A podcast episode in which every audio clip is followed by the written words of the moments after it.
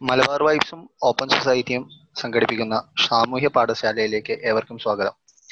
ഗാന്ധിയും അംബേദ്കറും എന്ന session lead ചെയ്യുന്നതിന് കാലടി ശ്രീ ശങ്കരാചാര്യ സംസ്കൃത സർവകലാശാലയിലെ അസിസ്റ്റന്റ് പ്രൊഫസർ ഡോക്ടർ അജയ് ശേഖറാണ്. കൂടുതൽ ആമുഖങ്ങളിലേക്ക് പ്രവേശിക്കുന്നില്ല. സെഷൻ കൈകാര്യം ചെയ്യുന്നതിന് വേണ്ടി ഡോക്ടർ അജയ് ശേഖർ സാറിനെ ക്ഷണിക്കുന്നു. എല്ലാവർക്കും നമസ്കാരം. ഗുഡ് ഈവനിങ് ടു ഓൾ നമ്മുടെ ഇന്നത്തെ വിഷയം ഗാന്ധിയും അംബേദ്കറും എന്ന വളരെ കാലിക പ്രസക്തമായ ഒരു വിഷയമാണ് നാം സംവാദത്തിന് തിരഞ്ഞെടുത്തിരിക്കുന്നത്. ഇത് യഥാർത്ഥത്തിൽ നമ്മുടെ സാമൂഹ്യ രാഷ്ട്രീയ പരിസ്ഥിതിയാണ് നമ്മളെ കൊണ്ട് ഇത്തരത്തിലുള്ള നിർണായകമായ വിഷയങ്ങളുടെ ചർച്ചയിലേക്ക് വഴി നടത്തുന്നത്.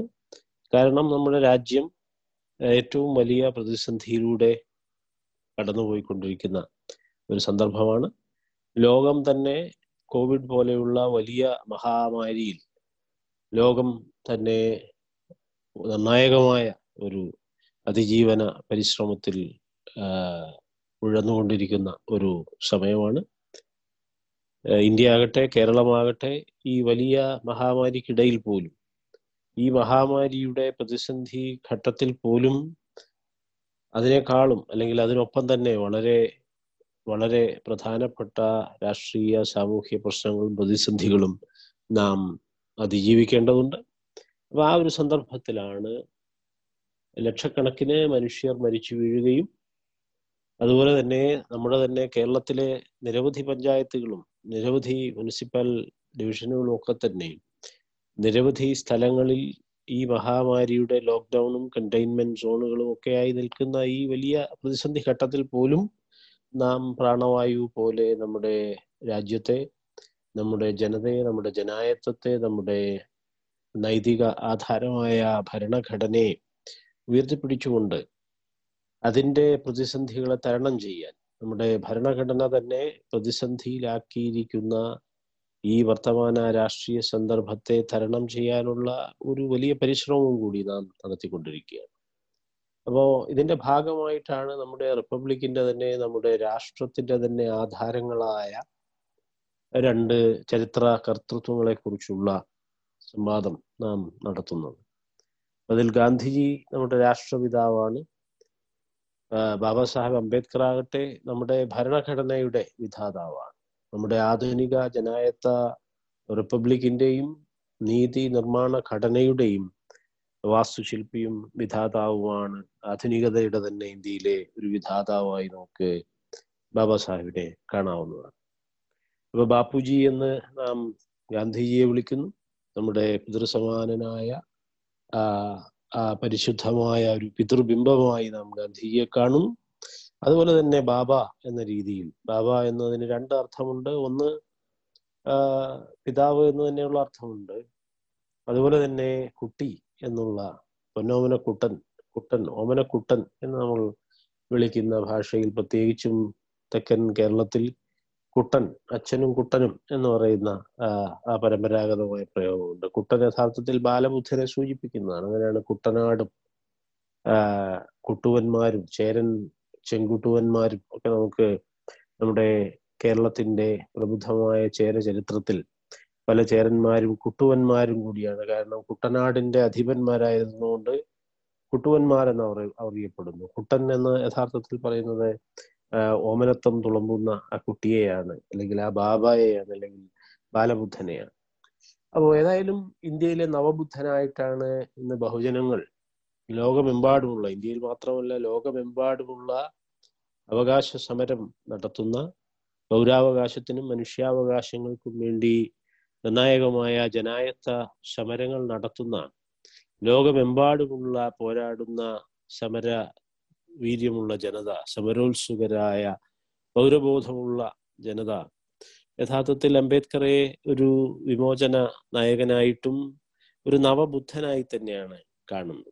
ഇന്ത്യയുടെ യഥാർത്ഥത്തിൽ ആധുനികതയുടെ തുടക്കം പരമ്പരാഗത സംസ്കാരത്തെ വെല്ലുവിളിച്ചുകൊണ്ട് വേദങ്ങളെയും ബ്രാഹ്മണ്യത്തെയും ചാതുർവർണത്തെയും വെല്ലുവിളിച്ചുകൊണ്ട് ഇന്ത്യയിൽ മാനവികതയുടെ ഒരു പുതിയ നൈതിക സമരപാത മുന്നോട്ട് വെച്ചത് ഒരു വിമർശത്തിന്റെ ഒരു വിമോചന വഴി മുന്നോട്ട് തുറന്നത് യഥാർത്ഥത്തിൽ രണ്ടായിരത്തി അറുന്നൂറ് വർഷം മുമ്പ് ബുദ്ധനാണ്. ഇപ്പൊ ബുദ്ധന് ശേഷം നമുക്കറിയാം നിരവധി ബുദ്ധമതങ്ങളിലേക്ക് അത് അധപ്പതിച്ചു പോവുകയും അതിനെ ബ്രാഹ്മണ്യം മഹായാനത്തിലൂടെയും മറ്റും ഉള്ളിലൂടെ കയറി പിളർത്തി സ്വാംശീകരിക്കുകയും ഏതാണ്ട് പതിനഞ്ചാം നൂറ്റാണ്ടോടുകൂടി ഇന്ത്യയിൽ നിന്ന് പല രീതിയിലുള്ള മഹായാനമാവട്ടെ വജ്രയാനമാവട്ടെ പല രീതിയിൽ അതിനെ വിഭജിപ്പിച്ച് വിഘടിപ്പിച്ച് സ്വാംശീകരിച്ച് അതിനെ തകർത്ത് ഇല്ലാതാക്കുകയുണ്ടായി. ഇന്ത്യയിൽ നടന്ന ഏറ്റവും വലിയ വംശഹത്യ മതപരമായ ഹിംസയും വംശഹത്യയും ബൗദ്ധരുടെ കൂട്ടക്കൊലയാണ്. അപ്പൊ അത് പതിനഞ്ചാം നൂറ്റാണ്ടോടുകൂടി ബ്രാഹ്മണ മതം എന്ന് പറയുന്ന ഈ സനാതന ധർമ്മം അല്ലെങ്കിൽ വൈദിക വർണാശ്രമ ധർമ്മം ഹിന്ദു കൊളോണിയലിസം അല്ലെങ്കിൽ ഇന്റേണൽ ഇമ്പീരിയലിസം എന്നൊക്കെ വിളിക്കുന്ന ഇന്ത്യയിലെ ആഭ്യന്തര കൊളോണിയൽ അധിനിവേശമായിട്ടുള്ള ജാതി ഹിന്ദുത്വം ജാതിയുടെയും വർണത്തിന്റെയും പൗരോഹിത്യാൻകോയ്മയുടെയും ഭരണം അതാണ് അതിനെയാണ് ബ്രാഹ്മണ വാദം അല്ലെങ്കിൽ ബ്രാഹ്മണിസം എന്ന് ബാബാ സാഹേബ് വിളിച്ചത്. അപ്പൊ അത് യഥാർത്ഥത്തിൽ ഇന്ത്യയെ അപമാനവീകരിച്ചു. നമ്മുടെ സാഹിത്യത്തെയും സംസ്കാരത്തെയും മലീമസമാക്കി സ്മൃതിശ്രുതി പുരാണ പാരായണങ്ങളിലൂടെയാണ് യഥാർത്ഥത്തിൽ ഹിന്ദുത്വം നമ്മുടെ ലോകത്തെ മാറ്റിമറിച്ചത്. അല്ലെങ്കിൽ ഇന്ത്യയിലെ ബഹുജനങ്ങളെ പ്രബുദ്ധരായിരുന്ന ഇന്ത്യയിലെ ബഹുജനങ്ങളെ ഏതാണ്ട് ആയിരം വർഷത്തോളം നീണ്ടു നിന്ന അല്ലെങ്കിൽ ഏതാണ്ട് ബുദ്ധന്റെ കാലത്തിന് ശേഷം അല്ലെങ്കിൽ അശോകന്റെ കാലത്തിന് ശേഷം ബി സി മൂന്നാം നൂറ്റാണ്ടിന് ശേഷം ബി സി രണ്ടാം നൂറ്റാണ്ടോടുകൂടി അല്ലെങ്കിൽ സി ആദ്യ നൂറ്റാണ്ടുകളിൽ തുടങ്ങുന്ന ഗുപ്ത രാജ കൂടിയൊക്കെ തന്നെയാണ് യഥാർത്ഥത്തിൽ ബ്രാഹ്മണ്യം ഇന്ത്യയിൽ മേൽക്കൈ നേടി വന്നിട്ടുള്ളത്. അപ്പൊ മൗര്യ സാമ്രാജ്യത്തിന്റെ ബൗദ്ധ കാലഘട്ടത്തിനു ശേഷം മനുസ്മൃതിയുടെ നിർമ്മാണത്തിലൂടെ ബ്രാഹ്മണ്യത്തിന്റെ ഒരു ഇരട്ട നീതി സങ്കല്പം ജാതിനീതിയുടെ വർണനീതിയുടെ ഒരു സങ്കല്പം കൊണ്ടുവരികയും ദണ്ഡനീതി അടിച്ചേൽപ്പിച്ചുകൊണ്ട് ഭീകരമായ ഹിംസയിലൂടെ ഭൗതികവും പ്രതിനിധാനപരവുമായ ഹിംസയിലൂടെയാണ് യഥാർത്ഥത്തിൽ ബ്രാഹ്മണ്യം ഇന്ത്യയെ ഒരു ഹൈന്ദവ ഭൂമികയാക്കി മാറ്റിയിട്ടുള്ളത്. അപ്പൊ അവിടെ നിന്ന് യഥാർത്ഥത്തിൽ പിന്നീട് ഉണ്ടായിട്ടുള്ള സാമൂഹ്യ വിപ്ലവങ്ങൾ ഒരുപക്ഷെ ഇസ്ലാമിന്റെ കടന്നൊരു വരവോടുകൂടി ഉണ്ടായിട്ടുണ്ട്. സൂഫിസത്തിന്റെ വികാസത്തോടുകൂടി വടക്കേ ഇന്ത്യയിൽ വളരെയധികം ബഹുജനോന്മുഖമായ ജനായത്തപരമായ ചില ധാരകൾ ഉണ്ടായിട്ടുണ്ട്. തെന്നിന്ത്യയിലാണെങ്കിൽ ഭക്തി പ്രസ്ഥാനത്തിന്റെ ഭാഗമായി അല്പാൽപമെങ്കിലും ഭാഗികമായിട്ടുള്ള ചില ജനായത്ത ധാരകൾ പ്രത്യേകിച്ചും നാലാം വർണമായി ഉൾച്ചേർക്കപ്പെട്ട ശൂദ്രരുടെയും അതുപോലെ തന്നെ ചില തൊട്ടുകൂടാത്തവരുടെയും സ്ത്രീകളുടെയും ഒക്കെ തന്നെ ചെറിയ രീതിയിലുള്ള പ്രാതിനിധ്യവും ഭാഷണവും നിർവാഹകത്വവും ഒക്കെ തന്നെ നമ്മുടെ ഭക്തി പ്രസ്ഥാന ധാരകളിൽ ഉണ്ടായിട്ടുണ്ട്. അപ്പൊ സൂഫി പാരമ്പര്യങ്ങളിലാണ് ഒരുപക്ഷെ നമുക്ക് പിന്നീട് വിമോചനാത്മകമായ ഒരു ജനായത്ത ഉണർവ് നമുക്ക് മധ്യകാലത്തിന് കാലത്ത് മധ്യകാലത്ത് ഏതാണ്ട് പതിമൂന്ന് മുതൽ പതിനഞ്ച് പതിനാറാം നൂറ്റാണ്ട് വരെയൊക്കെ കാണാൻ സാധിക്കും. പിന്നീട് യഥാർത്ഥത്തിൽ ആധുനിക കാലത്ത് തന്നെയാണ് പ്രത്യേകിച്ചും പാശ്ചാത്യ അധിനിവേശം ഉണ്ടായ പ്രത്യേകിച്ചും ബ്രിട്ടീഷ് ഇടപെടൽ ഉണ്ടായിട്ടുള്ള പത്തൊമ്പതാം നൂറ്റാണ്ടിന്റെ തുടക്കത്തിലാണ്. അല്ലെങ്കിൽ പതിനെട്ടാം നൂറ്റാണ്ടിന്റെ അവസാനത്തെ രണ്ടാം ഘട്ടത്തെ തുടർന്നാണ് ഇന്ത്യയിൽ പ്രാദേശികമായ ചില വിമോചന ബഹുജന ധാരകൾ ആ, ബ്രാഹ്മണ്യത്തിനെതിരെ വർണാശ്രമധർമ്മത്തിനെതിരെ അല്ലെങ്കിൽ ജാതി ഹിന്ദുത്വത്തിന്റെ വൈദിക വർണാശ്രമ വ്യവസ്ഥക്കെതിരെ ജാതി വ്യവസ്ഥക്കെതിരെ ഉയർന്നു വന്നിട്ടുള്ളത്. അത് മുഖ്യമായും നമുക്ക് തമിഴകത്തും കാണാൻ സാധിക്കും. അതുപോലെ തന്നെ മഹാരാഷ്ട്രത്ത് മഹാത്മാ ഫൂലെയുടെയും സാവിത്രിബായ് ഫൂലെയുടെയും നേതൃത്വത്തിൽ നടന്നിട്ടുള്ള Mr and Mrs Sheikh Kumar അദ്ദേഹത്തിന് തങ്ങളുടെ എല്ലാ സഹായവും ചെയ്തുകൊണ്ട് ഫൂലെയും സാവിത്രിബായിയെ പ്രോത്സാഹിപ്പിച്ചുകൊണ്ട് അവർക്ക് സ്കൂളുകൾ ദലിതർക്കും പെൺകുട്ടികൾക്കും ഒക്കെ ആയിട്ടുള്ള സ്കൂളുകൾ തുടങ്ങിക്കൊണ്ട് മഹാത്മാ ഫൂലെ നയിച്ച മഹാരാഷ്ട്രയിലെ ഒരു ബഹുജന പ്രസ്ഥാനമാണ് യഥാർത്ഥത്തിൽ സത്യശോധക സമാജത്തിന്റെ നിർമ്മിതിയോടുകൂടി അദ്ദേഹം ആയിരത്തി എണ്ണൂറ്റി എഴുപതുകളിലാണ് അത് ഔപചാരികമായി ഉദ്ഘാടനം ചെയ്യുന്നതെങ്കിൽ പോലും ആയിരത്തി എണ്ണൂറ്റി നാൽപ്പതുകളുടെ അവസാനത്തിൽ തന്നെ അദ്ദേഹം ദലിതർക്കും പെൺകുട്ടികൾക്കും വേണ്ടിയുള്ള സ്കൂളുകൾ തുടങ്ങിക്കഴിഞ്ഞിരുന്നു. അപ്പൊ ഇത്തരത്തിലുള്ള ഒരു ഒരു ധാരയാണ്. ആധുനിക കാലത്ത് ഫൂലയിൽ ഉദിച്ചുയരുന്ന ജാതി വിമർശം അല്ലെങ്കിൽ ജാതി ഹിന്ദുത്വത്തിന്റെ വിമർശം ഉൾക്കൊള്ളുന്ന ശൂദ്രരെ കുറിച്ചും അതിശൂദ്രരെ കുറിച്ചും ദലിതരെ കുറിച്ചും പഥ ദലിതരെ കുറിച്ചും ഒക്കെ ബോധവാൻ ആയിരുന്ന ഫൂലെ നടത്തിയ പോരാട്ടങ്ങളാണ് യഥാർത്ഥത്തിൽ അംബേദ്കറുടെ ഇരുപതാം നൂറ്റാണ്ടിന്റെ തുടക്കം മുതൽ തന്റെ വിദേശ വിദ്യാഭ്യാസം പൂർത്തീകരിച്ച് വന്നിട്ടുള്ള അംബേദ്കർക്ക് യഥാർത്ഥത്തിൽ ഒരു വഴി തുറന്നത് എന്ന് നമുക്ക് കാണാൻ സാധിക്കും. ഇതേ സമയത്ത് തന്നെ ഞാൻ സൂചിപ്പിച്ചതുപോലെ തന്നെ പത്തൊമ്പതാം നൂറ്റാണ്ടിന്റെ അവസാനം ബ്രിട്ടീഷ് ഇടപെടൽ ഉണ്ടായ സന്ദർഭത്തിൽ നമുക്ക് നാഞ്ചിനാട്ടിൽ അയ്യ വൈകുണ്ഠരുടെ പ്രസ്ഥാനം നടക്കുന്നു. അതിനെ തുടർന്ന് തന്നെ നാടാർ ജനതയുടെ നാടാർ സ്ത്രീകൾ ധീരമായി തുടക്കം കുറിച്ച മാറുമറയ്ക്കൽ പ്രക്ഷോഭം നടക്കുന്നു. മാനാഭിമാനങ്ങൾക്ക് വേണ്ടിയുള്ള നാടാർ ജനതയുടെ വിപുലമായ പ്രക്ഷോഭം പ്രത്യേകിച്ചും കേണൽ മെൻറോയെ പോലെയുള്ള മിഷണറിമാരായിട്ടുള്ള ക്രൈസ്തവ മിഷണറി പാരമ്പര്യവും കൂടിയുള്ള ഭരണകർത്താക്കൾ റെസിഡന്റും ബ്രിട്ടീഷ് റെസിഡന്റും ദീവാനും ഒക്കെ ആയിട്ട് കൊച്ചിയിലും തിരുവിതാംകൂറിലും ഒക്കെ വന്നപ്പോഴാണ് അദ്ദേഹം പലതരത്തിലുള്ള ഈ മനുസ്മൃതി അനുശാസിക്കുന്ന ദണ്ഡനീതി പ്രകാരമുള്ള പല കിരാതമായ നികുതികളും കരങ്ങളും തലക്കരവും മുലക്കരവും മീശക്കരവും മേനിപ്പൊന്നും തളാപ്പുകരവും ഒക്കെ അടക്കമുള്ള നൂറ്റി പതിനെട്ടോളം തരം കരങ്ങൾ അവർണരുടെ ശരീരവും ചോരയും നീരും പിഴിഞ്ഞ് ഊറ്റിക്കൊണ്ടിരുന്ന ആ കരങ്ങൾ. പപ്പനാവ ക്ഷേത്ര നിധിക്കകത്ത് കിടക്കുന്ന ആ കരം മുളക് മടിശീല അടക്കമുള്ള കുരുമുളകിന്റെ അടക്കമുള്ള കച്ചവടത്തിന്റെയും ന്യൂനപക്ഷങ്ങളുടെയും ക്രൈസ്തവരുടെയും മുസ്ലിങ്ങളുടെയും ഒക്കെ തന്നെ വിയർപ്പിന്റെ ധ്വാനത്തിന്റെയും സമയത്തിന്റെയും ഭാഗമായി കിട്ടിയിട്ടുള്ള കാര്യങ്ങൾ മുളകും അടിശീല അടക്കം കിടക്കുന്നതാണ് യഥാർത്ഥത്തിൽ പപ്പനാവ ക്ഷേത്രത്തിന്റെ നിധി അറകളിൽ കിടക്കുന്നത്. അപ്പൊ അത്തരത്തിലുള്ള ഒരു വർണാശ്രമധർമ്മ രാജ്യമായിരുന്നു യഥാർത്ഥത്തിൽ കൊച്ചിയിലും തിരുവിതാംകൂറിലും ഉണ്ടായിരുന്നത്.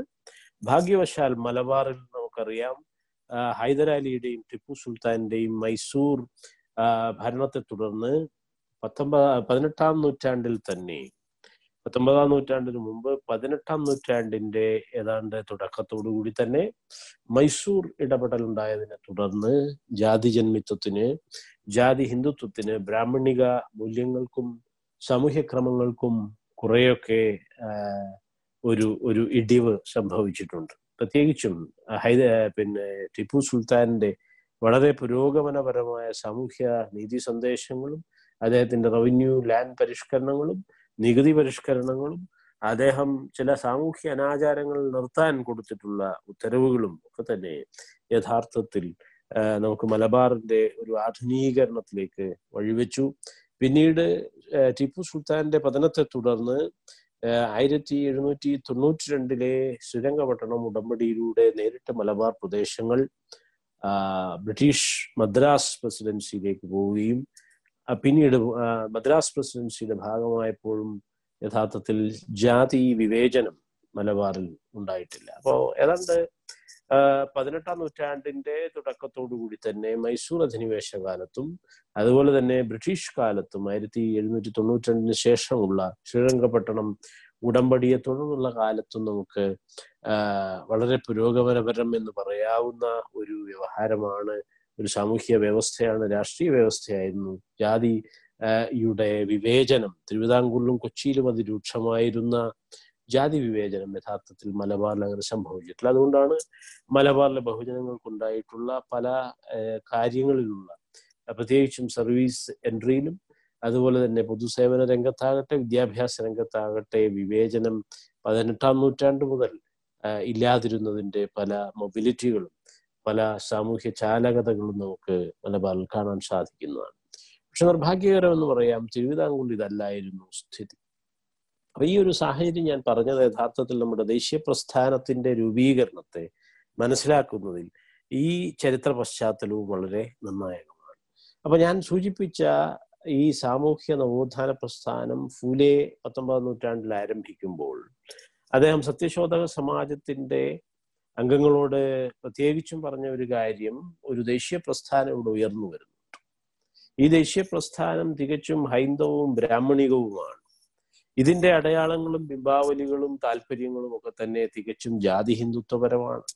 അതുകൊണ്ട് ബഹുജനങ്ങളായ നിങ്ങൾ ശൂദ്രരും അതിശൂദ്രരും ഒക്കെ ആയിട്ടുള്ള നിങ്ങൾ ദലിത് ബഹുജനങ്ങളായ നിങ്ങൾ ഇതിൽ സഹകരിക്കേണ്ടതില്ല. നിങ്ങൾക്ക് അതിൽ സ്ഥാനമില്ല. നിങ്ങളുടെ ശബ്ദത്തിനും നിർവാഹകത്വത്തിനും അതിലെ ഒട്ടും തന്നെ ഇടമോ കരുതലോ ഇല്ല എന്ന ഒരു വലിയ മുന്നറിയിപ്പ് ഫൂലെ കൊടുക്കുന്നുണ്ട്. അത് കൊടുത്തുകൊണ്ടാണ് അദ്ദേഹം ഒരു ബഹുജന സമാജത്തെ കുറിച്ച് അദ്ദേഹം പറയുകയാണ്. ബുദ്ധൻ ഉപയോഗിച്ച വാക്കാണ് ഈ ബഹുജനം എന്നുള്ളത്. അപ്പൊ ആ ബുദ്ധന്റെ ബഹുജനം ബഹുവിധമായിട്ടുള്ള diversity of people or diverse people എന്നുള്ള ആ സങ്കല്പം അദ്ദേഹം ഉപയോഗിക്കുകയും അതിനെ ഒരു ബലിരാജ്യമായി വിഭാവനം ചെയ്യുകയും ചെയ്തു. ഇപ്പൊ ഭാവി ഭാരതത്തെ അദ്ദേഹം ഒരു ബഹുജനങ്ങളുടെ വൈവിധ്യമുള്ള വിവിധ രീതിയിലുള്ള ഭാഷ വേഷ ആചാര മത രൂപങ്ങളിലുള്ള വിവിധങ്ങളായ ജനങ്ങളുടെ ഒരു സമൂഹമായിട്ട് അദ്ദേഹം വിഭാവനം ചെയ്യുകയാണ്. ഫൂലെ പത്തൊമ്പതാം നൂറ്റാണ്ടിന്റെ അവസാനം. അപ്പോൾ അദ്ദേഹം ഭാവി ഭാരതത്തെ യഥാർത്ഥത്തിൽ ഒരു ബഹുജന സമാജമായും ഒരു ബലിരാജ്യമായും മഹാബലിയുടെ രാജ്യമായും പ്രത്യേകിച്ചും ബ്രാഹ്മണ്യം ചവിട്ടിത്താഴ്ത്തിയ ആ സൗത്ത് ഇന്ത്യൻ പറയ മൂപ്പനാണ് മഹാബലി. അദ്ദേഹത്തെ കുറിച്ചുള്ള മിത്ത് കേരളത്തിൽ മാത്രമല്ല തമിഴകത്ത് മാത്രമല്ല മഹാരാഷ്ട്രയിൽ വരെയുണ്ട്. എല്ലാ മഹാരാഷ്ട്ര കർണാടക തമിഴക ഭാഗങ്ങളിലൊക്കെ തന്നെ കേരള ഭാഗങ്ങൾ പ്രത്യേകിച്ചും മഹാബലിയെ കുറിച്ചുള്ള ഈ മിത്ത് നിലനിൽക്കുന്നുണ്ട്. അപ്പൊ നീതിമാനായിരുന്ന ചക്രവർത്തിയെ അദ്ദേഹത്തിന്റെ നൈതിക നിഷ്ഠ അദ്ദേഹത്തിന്റെ ദാനധർമ്മം എന്ന് പറയുന്നത് ദാനധർമ്മികൾ ബൗദ്ധരാണ്. ബുദ്ധിസത്തിലെ ഒരു പ്രധാനപ്പെട്ട സംഭവമാണ് ഇസ്ലാമിലെ സക്കാത്ത് പോലെ തന്നെ ദാനധർമ്മം ചെയ്യുക എന്നുള്ളത്. അപ്പൊ ദാനധർമ്മം ചെയ്യുകയും വാക്കിന് വില കൊടുക്കുകയും ഒക്കെ ചെയ്യുന്ന വാഗ്ദാനം പാലിക്കുകയും ഒക്കെ ചെയ്യുന്ന ഒരു നീതിനിഷ്ഠനായ ബഹുജന നേതാവിനെ അല്ലെങ്കിൽ ദളിത് ബഹുജൻ മൂപ്പനെ ആ പറയ മൂപ്പനായ മഹാബലിയെ വൈഷ്ണവ ബ്രാഹ്മണ്യം തെക്കോട്ടിറങ്ങി വന്ന് ചതിയിലൂടെ ചതിച്ച് അദ്ദേഹത്തെ ചവിട്ടിത്താഴ്ത്തുകയാണ്. ഉണ്ടായത്. കൽക്കരയിലാണ് സംഭവിച്ചത്. ഇപ്പോഴത്തെ നമ്മുടെ തൃക്കാക്കര എന്ന് പറയുന്നത് ഇപ്പോഴും മഹാബലിയുടെ ഒരു പീഠം തൃക്കാക്കര അമ്പലത്തിന്റെ തെക്കേ നടയിലുള്ള പിലാവിൻ ചുവട്ടിൽ നമുക്ക് കാണാവുന്നതാണ്. സിംഹാസനം. അത് ബൗദ്ധമായ ഒരു ബിംബമാണ്. സിംഹാസനം ബോധിവൃക്ഷം കുടം കുട ഇങ്ങനെയുള്ള നിരവധി ബൗദ്ധ ബിംബങ്ങളിലൊന്നാണ് ഈ സിംഹാസനം. ഇപ്പോഴും മഹാബലിയുടെ ആ ആ സിംഹാസനം എളിയ തോതിൽ നമുക്ക് അവിടെ തൃക്കാൽക്കര തെക്കേ നടയിൽ കാണാവുന്നതാണ്. അപ്പോ ഞാൻ സൂചിപ്പിച്ചത് ഇത്ര മാത്രമേ ഉള്ളൂ. മഹാത്മാ ഫൂലെ ഭാവി ഭാരതത്തെ ഒരു ബലിരാജ്യമായും മഹാബലിയുടെ നീതിയുടെ രാജ്യമായും അതുപോലെ തന്നെ അതിനെ ക്രിസ്തുരാജ്യമായും അദ്ദേഹം താരതമ്യം ചെയ്തു. കാരണം അദ്ദേഹത്തിന് വിദ്യാഭ്യാസം ലഭിച്ചത് പ്രത്യേകിച്ചും ബ്രിട്ടീഷ് മിഷണറിമാരുടെ അദ്ദേഹത്തിന്റെ സ്കോട്ടിഷ് മിഷണറിമാരുടെ പള്ളിക്കൂടത്തിലാണ് അദ്ദേഹത്തിന് വിദ്യാഭ്യാസം ലഭിച്ചത്. കാരണം ഒരു ശൂദ്രൻ എന്ന് പറഞ്ഞത് പറഞ്ഞുകൊണ്ട് അധിക്ഷേപിച്ചുകൊണ്ട് ജാത്യാധിക്ഷേപം ചുരുങ്ങിക്കൊണ്ട് പുലെ പോലെ ഉള്ള ഒരു നേതാവിനെ ഒരു സാമൂഹിക കർത്തൃത്വത്തെ ഒരു നവോത്ഥാന ആചാര്യനെ അദ്ദേഹത്തിന് അക്ഷരം നിഷേധിക്കുകയാണ് ബ്രാഹ്മണ്യം ചെയ്തത്. ഈ ഗുരുകുല വിദ്യാഭ്യാസത്തിൽ സംസ്കൃത വിദ്യാഭ്യാസ പദ്ധതിയിൽ ബ്രാഹ്മണർക്ക് മാത്രമേ അവിടെ വിദ്യാഭ്യാസം ഉണ്ടായിരുന്നു. കേരളത്തിൽ സമാനമായിരുന്നു സ്ഥിതി. നമുക്കറിയാം പത്തൊമ്പതാം നൂറ്റാണ്ടിന്റെ മധ്യത്തിലാണ് പൂലയുടെ തൊട്ടനുജന്മാരായിട്ടാണ് നമുക്ക് ചട്ടമ്പി സ്വാമികളെയും നാരായണ ഗുരുവിനെയും ഒക്കെ കേരളത്തിൽ അറിയാം. അയ്യാ വൈകുണ്ഠനും തൈക്കാട് അയ്യാവനും ശേഷം കേരളത്തിലെ ആധുനികതയെ മുന്നോട്ട് കൊണ്ടുപോയ വ്യക്തിത്വങ്ങളാണ്. നമുക്കറിയാം ചട്ടമ്പി സ്വാമികളെ പോലെയുള്ള മഹാമനീഷി അദ്ദേഹത്തിനും കേരളത്തിൽ ഈ പറയുന്ന ഗുരുകുലത്തിലുള്ള ബ്രാഹ്മണികമായ സംസ്കൃത വിദ്യാഭ്യാസം നിഷേധിക്കപ്പെട്ടിരുന്നു. കാരണം അദ്ദേഹത്തിന്റെ പിതാവ് ഒരു ബ്രാഹ്മണനായിരുന്നുവെങ്കിലും മാതാവ് ഒരു ശൂദ്ര സ്ത്രീയാണെന്ന് അധിക്ഷേപിച്ചുകൊണ്ട് അദ്ദേഹത്തെ വിദ്യാഭ്യാസത്തിൽ നിന്ന് ഈ ബ്രാഹ്മണിക ഗുരുകുല വിദ്യാഭ്യാസത്തിൽ നിന്ന് ആ ഓത്തുപള്ളിയിൽ നിന്ന് വിലക്കുകയാണ് ഉണ്ടായിട്ടുള്ളത്. മറിച്ച് അദ്ദേഹം പോയി ആ കുടിപ്പള്ളിക്കൂടം ബൗദ്ധമായിട്ടുള്ള ആ ശുദ്രാതിശുദ്രരുടെ ഒരു പാരമ്പര്യം ഉണ്ടായിരുന്ന കുടിപ്പള്ളിക്കൂടം പേട്ടയിൽ രാമപിള്ളയാശാന്റെ ആ കുടിപ്പള്ളിക്കൂടത്തിൽ കളരിയിൽ പോയിട്ട് പരമ്പരാഗതമായ കളരി കൊടിപ്പള്ളിക്കൂട വിദ്യാഭ്യാസമാണ് എഴുത്തുപള്ളിയിലുള്ള വിദ്യാഭ്യാസമാണ് അദ്ദേഹത്തിന് കിട്ടിയിട്ടുള്ളത്. നമുക്കറിയാം പിന്നെ ഗുരുവിനാണെങ്കിൽ ചെമ്പഴന്തിയിൽ നിന്ന് അദ്ദേഹം വടക്കോട്ട് നൂറ് കിലോമീറ്റർ പോയിട്ട് കായംകുളം ഭാഗത്തുള്ള പുതുപ്പള്ളിക്കടുത്തുള്ള വാരണപ്പള്ളിയിൽ താമസിച്ചുകൊണ്ട് കുമ്മൻപള്ളിയിൽ പോയിട്ട് കുമ്മൻപള്ളിയിലുള്ള രാമപിള്ള ആശാന്റെ അടുത്താണ് ഗുരുവിന്റെ അന്നത്തെ ഉന്നത വിദ്യാഭ്യാസം നടക്കുന്നത്. അപ്പൊ ഇതൊക്കെ കേരളത്തിലുണ്ടായിരുന്ന പ്രബുദ്ധതയുടെ അവശിഷ്ടങ്ങളാണ്. ഹിന്ദുവൽക്കരിക്കപ്പെട്ടിരുന്നു. ആ കാലത്ത് പത്തൊമ്പതാം നൂറ്റാണ്ട് അല്ലെങ്കിൽ ഏതാണ്ട് പതിനാറാം നൂറ്റാണ്ടോടുകൂടി തന്നെ പതിനഞ്ച് പതിനാറാം നൂറ്റാണ്ടോടുകൂടി തന്നെ ഹൈന്ദവീകരിക്കപ്പെട്ടു പോയിരുന്നെങ്കിലും ആ പള്ളിയുടെയും പള്ളിക്കൂടത്തിന്റെയും എഴുത്തുപള്ളിയുടെയും എഴുത്തുകളരികളുടെയും ആ ഒക്കെ ആ പാരമ്പര്യം കുടിപ്പള്ളിക്കൂടത്തിന്റെയും പള്ളിയുടെയും ഒരു പാരമ്പര്യം ബൗദ്ധമായിട്ടുള്ള ഒരു പാരമ്പര്യം. കാരണം പള്ളി എന്ന വാക്ക് യഥാർത്ഥത്തിൽ ബുദ്ധിസത്തിലാണ് ആദ്യം തുടങ്ങുന്നത്. കാരണം അത് പാലിയിൽ നിന്ന് പഴന്തമിഴിലേക്ക് വികസിച്ചു വന്നിട്ടുള്ള ഒരു വാക്കാണ്. സൗത്ത് ഇന്ത്യയിൽ മാത്രമേ നമുക്ക് പള്ളിയുള്ളൂ. നമുക്ക് എല്ലാ മതസ്ഥരുടെയും ബ്രാഹ്മണികമല്ലാത്ത എല്ലാ മതസ്ഥരുടെയും അത് ജൂതരാകട്ടെ ക്രൈസ്തവരാകട്ടെ മുസ്ലിങ്ങളാകട്ടെ ജൈനരാകട്ടെ അവരെല്ലാം ബൗദ്ധരുടെ അശോകകാലം മുതൽ ഇവിടെ ഉണ്ടായിരുന്ന പ്രാചീന സ്ഥലനാമങ്ങൾ സൂചിപ്പിക്കുന്നത് പോലെ തന്നെ. പുതുപ്പള്ളിയിലെ സ്ഥലങ്ങൾ ഞാൻ പറഞ്ഞു. പുതുപ്പള്ളി വാരണപ്പള്ളി കുമ്മൻപള്ളി അങ്ങനെ പള്ളികളാണ് സൗത്ത് ഇന്ത്യയിലെമ്പാടും ഉണ്ട്. ഒഡീസയിലും ഉണ്ട്. അതുപോലെ തന്നെ ആന്ധ്രത്തും ഒക്കെ തന്നെ നിരവധി പള്ളിപ്പേരുകൾ ഉള്ള സ്ഥലങ്ങളുണ്ട്. അപ്പൊ ഈ പള്ളിയുടെയും പള്ളിക്കൂടത്തിന്റെയും ഒരു പാരമ്പര്യമാണ് തെന്നിന്ത്യയുടെ പ്രബുദ്ധമായ പാലിയും പഴന്തമിഴും ഒക്കെ കലരുന്ന ആ പാരമ്പര്യം. അങ്ങനെയുള്ള ഒരു പാരമ്പര്യത്തിലാണ് നമുക്ക് വിദ്യാഭ്യാസം കിട്ടിയത്. അതുകൊണ്ട് തന്നെ ആധുനിക വിദ്യാഭ്യാസം ഇന്ത്യയിൽ തുടങ്ങിയത് ബ്രിട്ടീഷുകാരാണെന്ന കാര്യത്തിൽ നാരായണ ഗുരുവിന് സംശയമില്ലായിരുന്നു. ഒരിക്കലും അത് ബ്രാഹ്മണികമായിരുന്നില്ല. ബ്രാഹ്മണികമായ വർണാശ്രമധർമ്മ വിദ്യാഭ്യാസം നമുക്ക് കിട്ടിയില്ല എന്ന് അദ്ദേഹം ആയിരത്തി തൊള്ളായിരത്തി പതിനാലിൽ പറഞ്ഞിട്ടുണ്ട്. രാമാദികളുടെ കാലത്തെങ്കിൽ ശംഭൂകന്റെ ഗതിയാവും നമുക്കുണ്ടാവുക എന്ന് അദ്ദേഹം പറഞ്ഞിട്ടുണ്ട്. അപ്പോൾ ഇത്തരത്തിലുള്ള ഒരു സാഹചര്യത്തിലാണ് പത്തൊമ്പതാം നൂറ്റാണ്ടിൽ ഇങ്ങനെയുള്ള ഒരു സാഹചര്യത്തിലാണ് ഫൂലെ ഇന്ത്യയെ ബലിരാജ്യമായും വൈഷ്ണവ ബ്രാഹ്മണ്യം ചവിട്ടി താഴ്ത്തിയ മഹാബലിയുടെ രാജ്യമായും ക്രിസ്തുവിന്റെ രാജ്യമായും ഒക്കെ വിഭാവനം ചെയ്തത്. ഗുരു പറഞ്ഞതുപോലെ തന്നെ പാശ്ചാത്യ ആധുനികത ഇന്ത്യയിൽ വിദ്യാഭ്യാസ പ്രവർത്തനങ്ങൾ നടത്തുകയുണ്ടായിട്ടുണ്ട്. അവർണർക്കും ദളിത് ബഹുജനങ്ങൾക്കും പ്രത്യേകിച്ചും അതിന്റെ ഗുണഭോക്താക്കളാകാൻ കഴിഞ്ഞിട്ടുണ്ട്. ഇത്തരത്തിലുള്ള ഒരു സാഹചര്യത്തിലാണ് ഗാന്ധിജി സൗത്ത് ആഫ്രിക്കയിലേക്ക് പോവുകയും അവിടെ നിന്ന് വംശീയാധിക്ഷേപം ഏൽക്കുകയും ചെയ്യേണ്ട ഒരു അവസ്ഥ ഒരു ദുർഗതി ഗാന്ധിജിക്ക് ഉണ്ടാവുകയുണ്ടായി അപ്പൊ അവിടെ എത്തിയപ്പോഴാണ് താനൊരു ഒരു കാപ്പിരി തുല്യനായ കാപ്പിരി എന്ന പദം നമുക്ക് കൊട്ടേഷനിൽ പറയാം. കാരണം അത് അബ്യൂസീവ് ആയിട്ടുള്ള ഒരു പദമാണ്.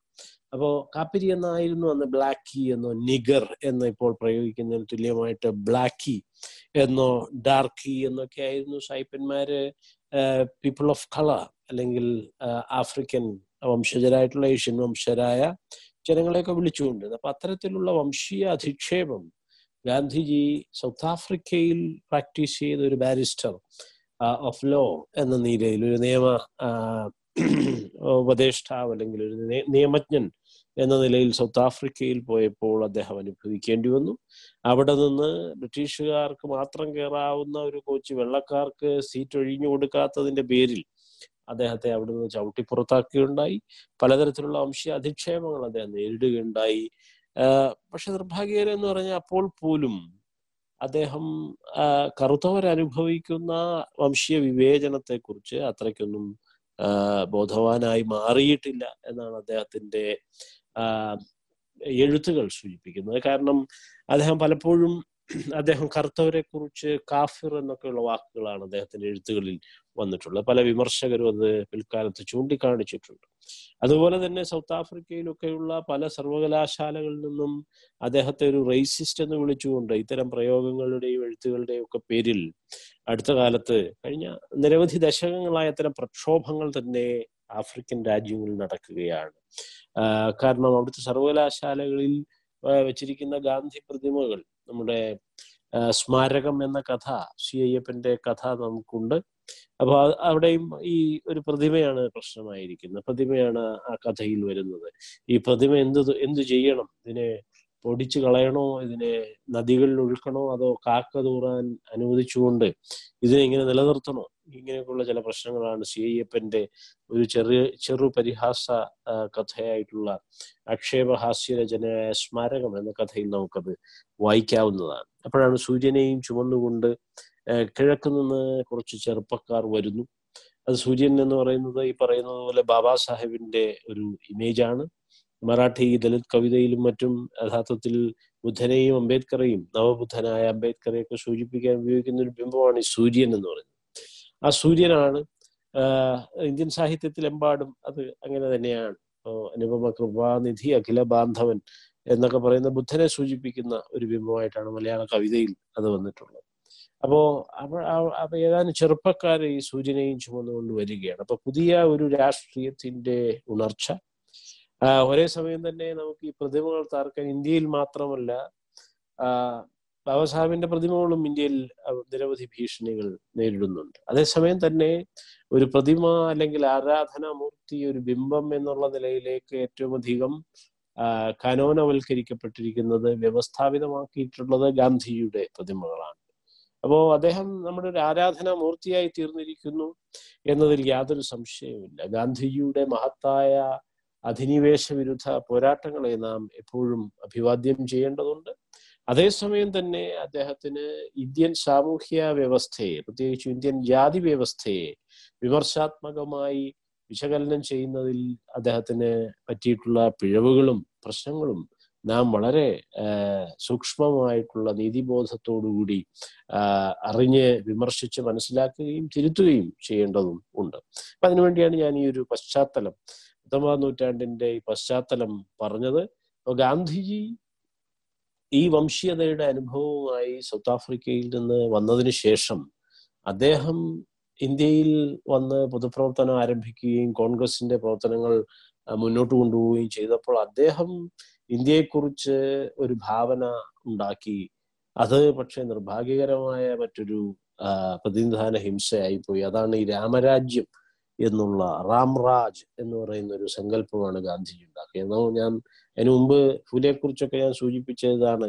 അദ്ദേഹം ഇന്ത്യയെ മഹാത്മാ ഫുലെ ഇന്ത്യയെ ഒരു ബലിരാജ്യമായി മഹാബലിയുടെ വൈഷ്ണവ ബ്രാഹ്മണ്യം ചവിട്ടിത്താഴ്ത്തിയ ചതിയിലൂടെ ചതിച്ചു കൊന്ന ചവിട്ടിത്താഴ്ത്തിയ നീതിമാനായ ആ ആ ജനനേതാവിനെ ആ പറയ മൂപ്പനെ സൂചിപ്പിക്കുന്ന ബലിരാജ്യം എന്ന പേരിട്ട് അതിനെ സ്നേഹത്തിന്റെയും ത്യാഗത്തിന്റെയും രാജ്യമായ ക്രിസ്തു രാജ്യവുമായി അദ്ദേഹം താരതമ്യം ചെയ്തപ്പോൾ നമുക്കറിയാം ഒരേ സമയം ഇന്ത്യൻ കീഴാള ആധുനികതയും പാശ്ചാത്യ ആധുനികതയും സാംശീകരിക്കുന്ന ഒരു പ്രവർത്തനമാണ് വിമർശാത്മകമായി അതിനെ സംലയിപ്പിക്കുന്ന ഒരു വിമോചന പദ്ധതിയാണ് ഫൂലെ ആവിഷ്കരിച്ചതെങ്കിൽ നിർഭാഗ്യകരം എന്ന് പറയാം ഗാന്ധിജി ആ വംശീയ അനുഭവവുമായി സൗത്ത് ആഫ്രിക്കയിൽ നിന്ന് തിരിച്ചു വന്നതിന് ശേഷം അദ്ദേഹം രാമരാജ്യം എന്നൊരു സങ്കല്പമാണ് മുന്നോട്ട് കൊണ്ടുവന്നത്. അപ്പൊ ഗാന്ധിജിയുടെ ഈ അടിസ്ഥാന പരികൽപ്പനകൾ ഇത് എത്രമാത്രം റിയാക്ഷണറി ആയിരുന്നു എത്രമാത്രം പ്രതിലോമകരമായിരുന്നു എത്രമാത്രം പ്രശ്ന നിർഭരമായിരുന്നു എന്ന് നാം വളരെ വിമർശബോധത്തോടുകൂടി വിശകലനം ചെയ്യേണ്ടതുണ്ട്. അതിനുവേണ്ടിയാണ് ഞാൻ ഈ രാമരാജ്യത്തിന്റെ ഒരു പശ്ചാത്തലവും അതിനിടെ ബലിരാജ്യവുമായിട്ടുള്ള താരതമ്യവും ക്രിസ്തുരാജ്യവും ബലിരാജ്യവുമായി ഫുലെ വിഭാവനം ചെയ്ത ഇന്ത്യയെ അതിനുശേഷം പത്തൊമ്പതാം നൂറ്റാണ്ടിൽ തന്നെ ഫുലെ അത് ചെയ്തു. അതിനുശേഷം ഇരുപതാം നൂറ്റാണ്ടിൽ ഇവിടെ പൊതുപ്രവർത്തനം ആരംഭിച്ച ഗാന്ധിജി സൗത്ത് ആഫ്രിക്കയിൽ നിന്ന് വംശീയ അധിക്ഷേപത്തിന്റെ അനുഭവവുമായി മടങ്ങി വന്ന അദ്ദേഹം പോലും അദ്ദേഹത്തിന് പോലും രാമരാജ്യത്തിലേക്ക് ഇന്ത്യ ഫിക്സ് ചെയ്യേണ്ടി വന്നു എന്നുള്ള ഒരു നിർഭാഗ്യകരമായ ഒരു ചരിത്ര സന്ധിയെ ഒരു സാമൂഹ്യ ഒരു പ്രശ്നത്തെ മുന്നോട്ട് വെക്കാൻ വേണ്ടിയാണ് അത് സൂചിപ്പിച്ചത്. അപ്പൊ അദ്ദേഹത്തിന്റെ ഗാന്ധിജിയുടെ വലിയ പോരാട്ടങ്ങൾ അദ്ദേഹത്തിന്റെ നിർഭയത അദ്ദേഹത്തിന്റെ സാധുജന സ്നേഹം അദ്ദേഹത്തിന്റെ സത്യത്തിലും നീതിയിലുമുള്ള അടിസ്ഥാനമായിട്ടുള്ള അദ്ദേഹത്തിന്റെ പിന്നെ കൂറ് അദ്ദേഹത്തിന് അന്ത്യജനോടുണ്ടായിട്ടുള്ള അല്ലെങ്കിൽ ഏറ്റവും അവസാനത്തെ മനുഷ്യരോട് പോലും ഉണ്ടായിട്ടുള്ള അദ്ദേഹത്തിന്റെ പ്രതിബദ്ധത അദ്ദേഹത്തിന്റെ സത്യസന്ധത ഇതിലൊന്നും നമുക്ക് യാതൊരു സംശയവുമില്ല. അദ്ദേഹം ഇന്ത്യയും ലോകവും കണ്ട ഏറ്റവും മികച്ച മനുഷ്യരിൽ ഒരാളാണ്.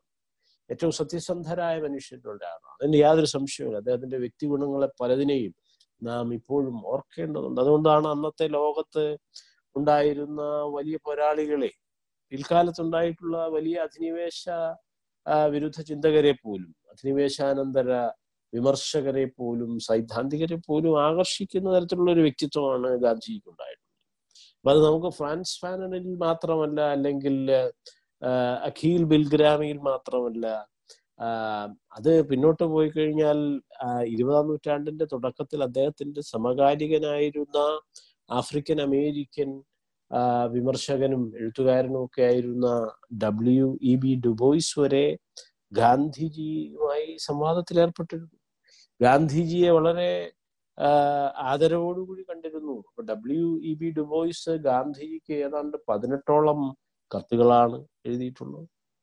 ആ കാലത്ത് അമേരിക്കയിൽ The Souls of Black Folks തുടങ്ങിയ വിഖ്യാതമായ രചനകൾ പ്രത്യേകിച്ചും പാശ്ചാത്യ ആധുനികതയുടെ ഡബിൾ കോൺഷ്യസ്നസ് എന്ന് പറയുന്ന ആധുനികതയുടെ ഇരട്ടബോധത്തെക്കുറിച്ച് നിഗ്രോ അല്ലെങ്കിൽ കറുത്തവർ അമേരിക്കയിൽ അനുഭവിക്കുന്ന ആ സ്വത്ത് പ്രതിസന്ധിയെക്കുറിച്ച് ആധുനികതയ്ക്കകത്ത് തന്നെയുള്ള ഇരട്ടബോധത്തെക്കുറിച്ച് ഒരേ സമയം ഒരു കറുപ്പ് വളരെ മോശപ്പെട്ട ഒന്നാണെന്നും അതുപോലെ തന്നെ ആധുനികതയുടെ മൂല്യങ്ങളൊക്കെ യൂറോ കേന്ദ്രിതമാണെന്നും ഒക്കെ മനസ്സിലാക്കേണ്ടി വരുന്ന ആ നിഗ്രോ അനുഭവിക്കുന്ന കറുത്തവർ അനുഭവിക്കുന്ന സ്വത്വ പ്രതിസന്ധി അത് അവരനുഭവിക്കുന്ന അപരവൽക്കരണം അവരിരയാകുന്ന അന്യവൽക്കരണം ഇതിനെക്കുറിച്ചൊക്കെ വളരെ ദീർഘമായി എഴുതിയിട്ടുള്ള വിമർശാത്മകമായി കടന്നു ചിന്തിച്ചിട്ടുള്ള ഒരു കർത്തൃത്വമാണ് W E B Du Bois Bois പുതിയ ആഫ്രോ ബ്രിട്ടീഷ് സൈദ്ധാന്തികരായിട്ടുള്ള സമകാലിക വിമർശ പഠിതാക്കളായിട്ടുള്ള പോൾ ഗിൽറോയി ഒക്കെയാണ് modernity and double consciousness Black Atlantic തുടങ്ങിയ രചനകളിലൂടെ അതിനെ വിപുലീകരിച്ചിട്ടുള്ളത്. അപ്പോൾ അത് ആയിരത്തി തൊള്ളായിരത്തി ഇരുപതുകളിൽ തന്നെ ഏതാണ്ട് ഒരു നൂറ്റാണ്ട് മുമ്പ് തന്നെ ഇത്തരത്തിൽ ആധുനികതയുടെ യൂറോപ്യൻ ആധുനികതയുടെ പ്രശ്നങ്ങളെയും പ്രതിസന്ധികളെയും ഭാവങ്ങളെയും അത് കറുത്തവരിലും പീപ്പിൾ ഓഫ് കളറിലും അതായത് വെള്ളക്കാരല്ലാത്ത ലോകത്തെ മറ്റ് ജനവിഭാഗങ്ങളിൽ അതുണ്ടാക്കുന്ന വലിയ മാനസികവും സാംസ്കാരികവുമായ സ്വത്വ പ്രതിസന്ധികളെ കുറിച്ചൊക്കെ എഴുതിയിട്ടുള്ള ഡബ്ല്യു ബി ബോയ്സ് ഗാന്ധിജിക്ക് കത്തെഴുതുകയാണ്. അക്കാലത്ത് തന്നെ. കാരണം ബ്രിട്ടീഷ് സാമ്രാജ്യത്വത്തിന്റെ വൈറ്റ് സുപ്രീമിസ സുപ്രീമസിസം എന്ന് പറയുന്ന ശ്വേതാധീശ വരണ്യ അൻകോയിമ മൂലധന അൻകോയിമ അമേരിക്കൻ അധികാര വ്യവസ്ഥ എന്ന് പറയുന്നത് ഈ വൈറ്റ് സുപ്രീമസിസ് ക്യാപിറ്റലിസ്റ്റ് പാട്രിയാർക്കിയാണ്. ബെൽ പോലെയൊക്കെയുള്ള ആ, കറുത്ത എഴുത്തുകാർ കറുത്ത സ്ത്രീവാദികൾ നവബൗദ്ധമാരായിട്ടുള്ള കറുത്ത സ്ത്രീവാദികൾ അതിനെ അങ്ങനെയാണ് വിളിക്കുന്നത്?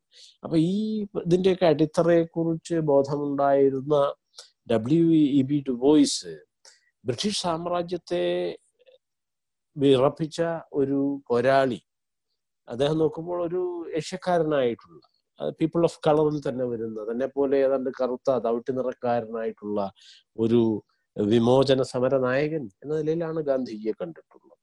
അത് തന്നെയാണ് ഫ്രാൻസ് ഫാരൻ പോലും ഗാന്ധിജിയെ കുറിച്ചുള്ള പരാമർശങ്ങൾ ആ രീതിയിലാണ്. ഏറ്റവും വലിയ ഒരു അധിനിവേശ വിരുദ്ധ സമര നായകൻ പ്രയോക്താവ് സൈദ്ധാന്തികൻ എന്നൊക്കെയുള്ള തലത്തിലാണ് ഗാന്ധിജിയെ കുറിച്ച് പലപ്പോഴും ഇവരൊക്കെ തന്നെ സൂചിപ്പിച്ചിട്ടുള്ളത്. അപ്പോ W E B Du Bois മുതൽ മാർട്ടിൻ ലൂതർ കിങ് വരെ മാർട്ടിൻ ലൂതർ കിങ് ജൂനിയർ വരെ ഗാന്ധിജിയെ ഒരു റോൾ മോഡലായി കണ്ടിട്ടുണ്ട്.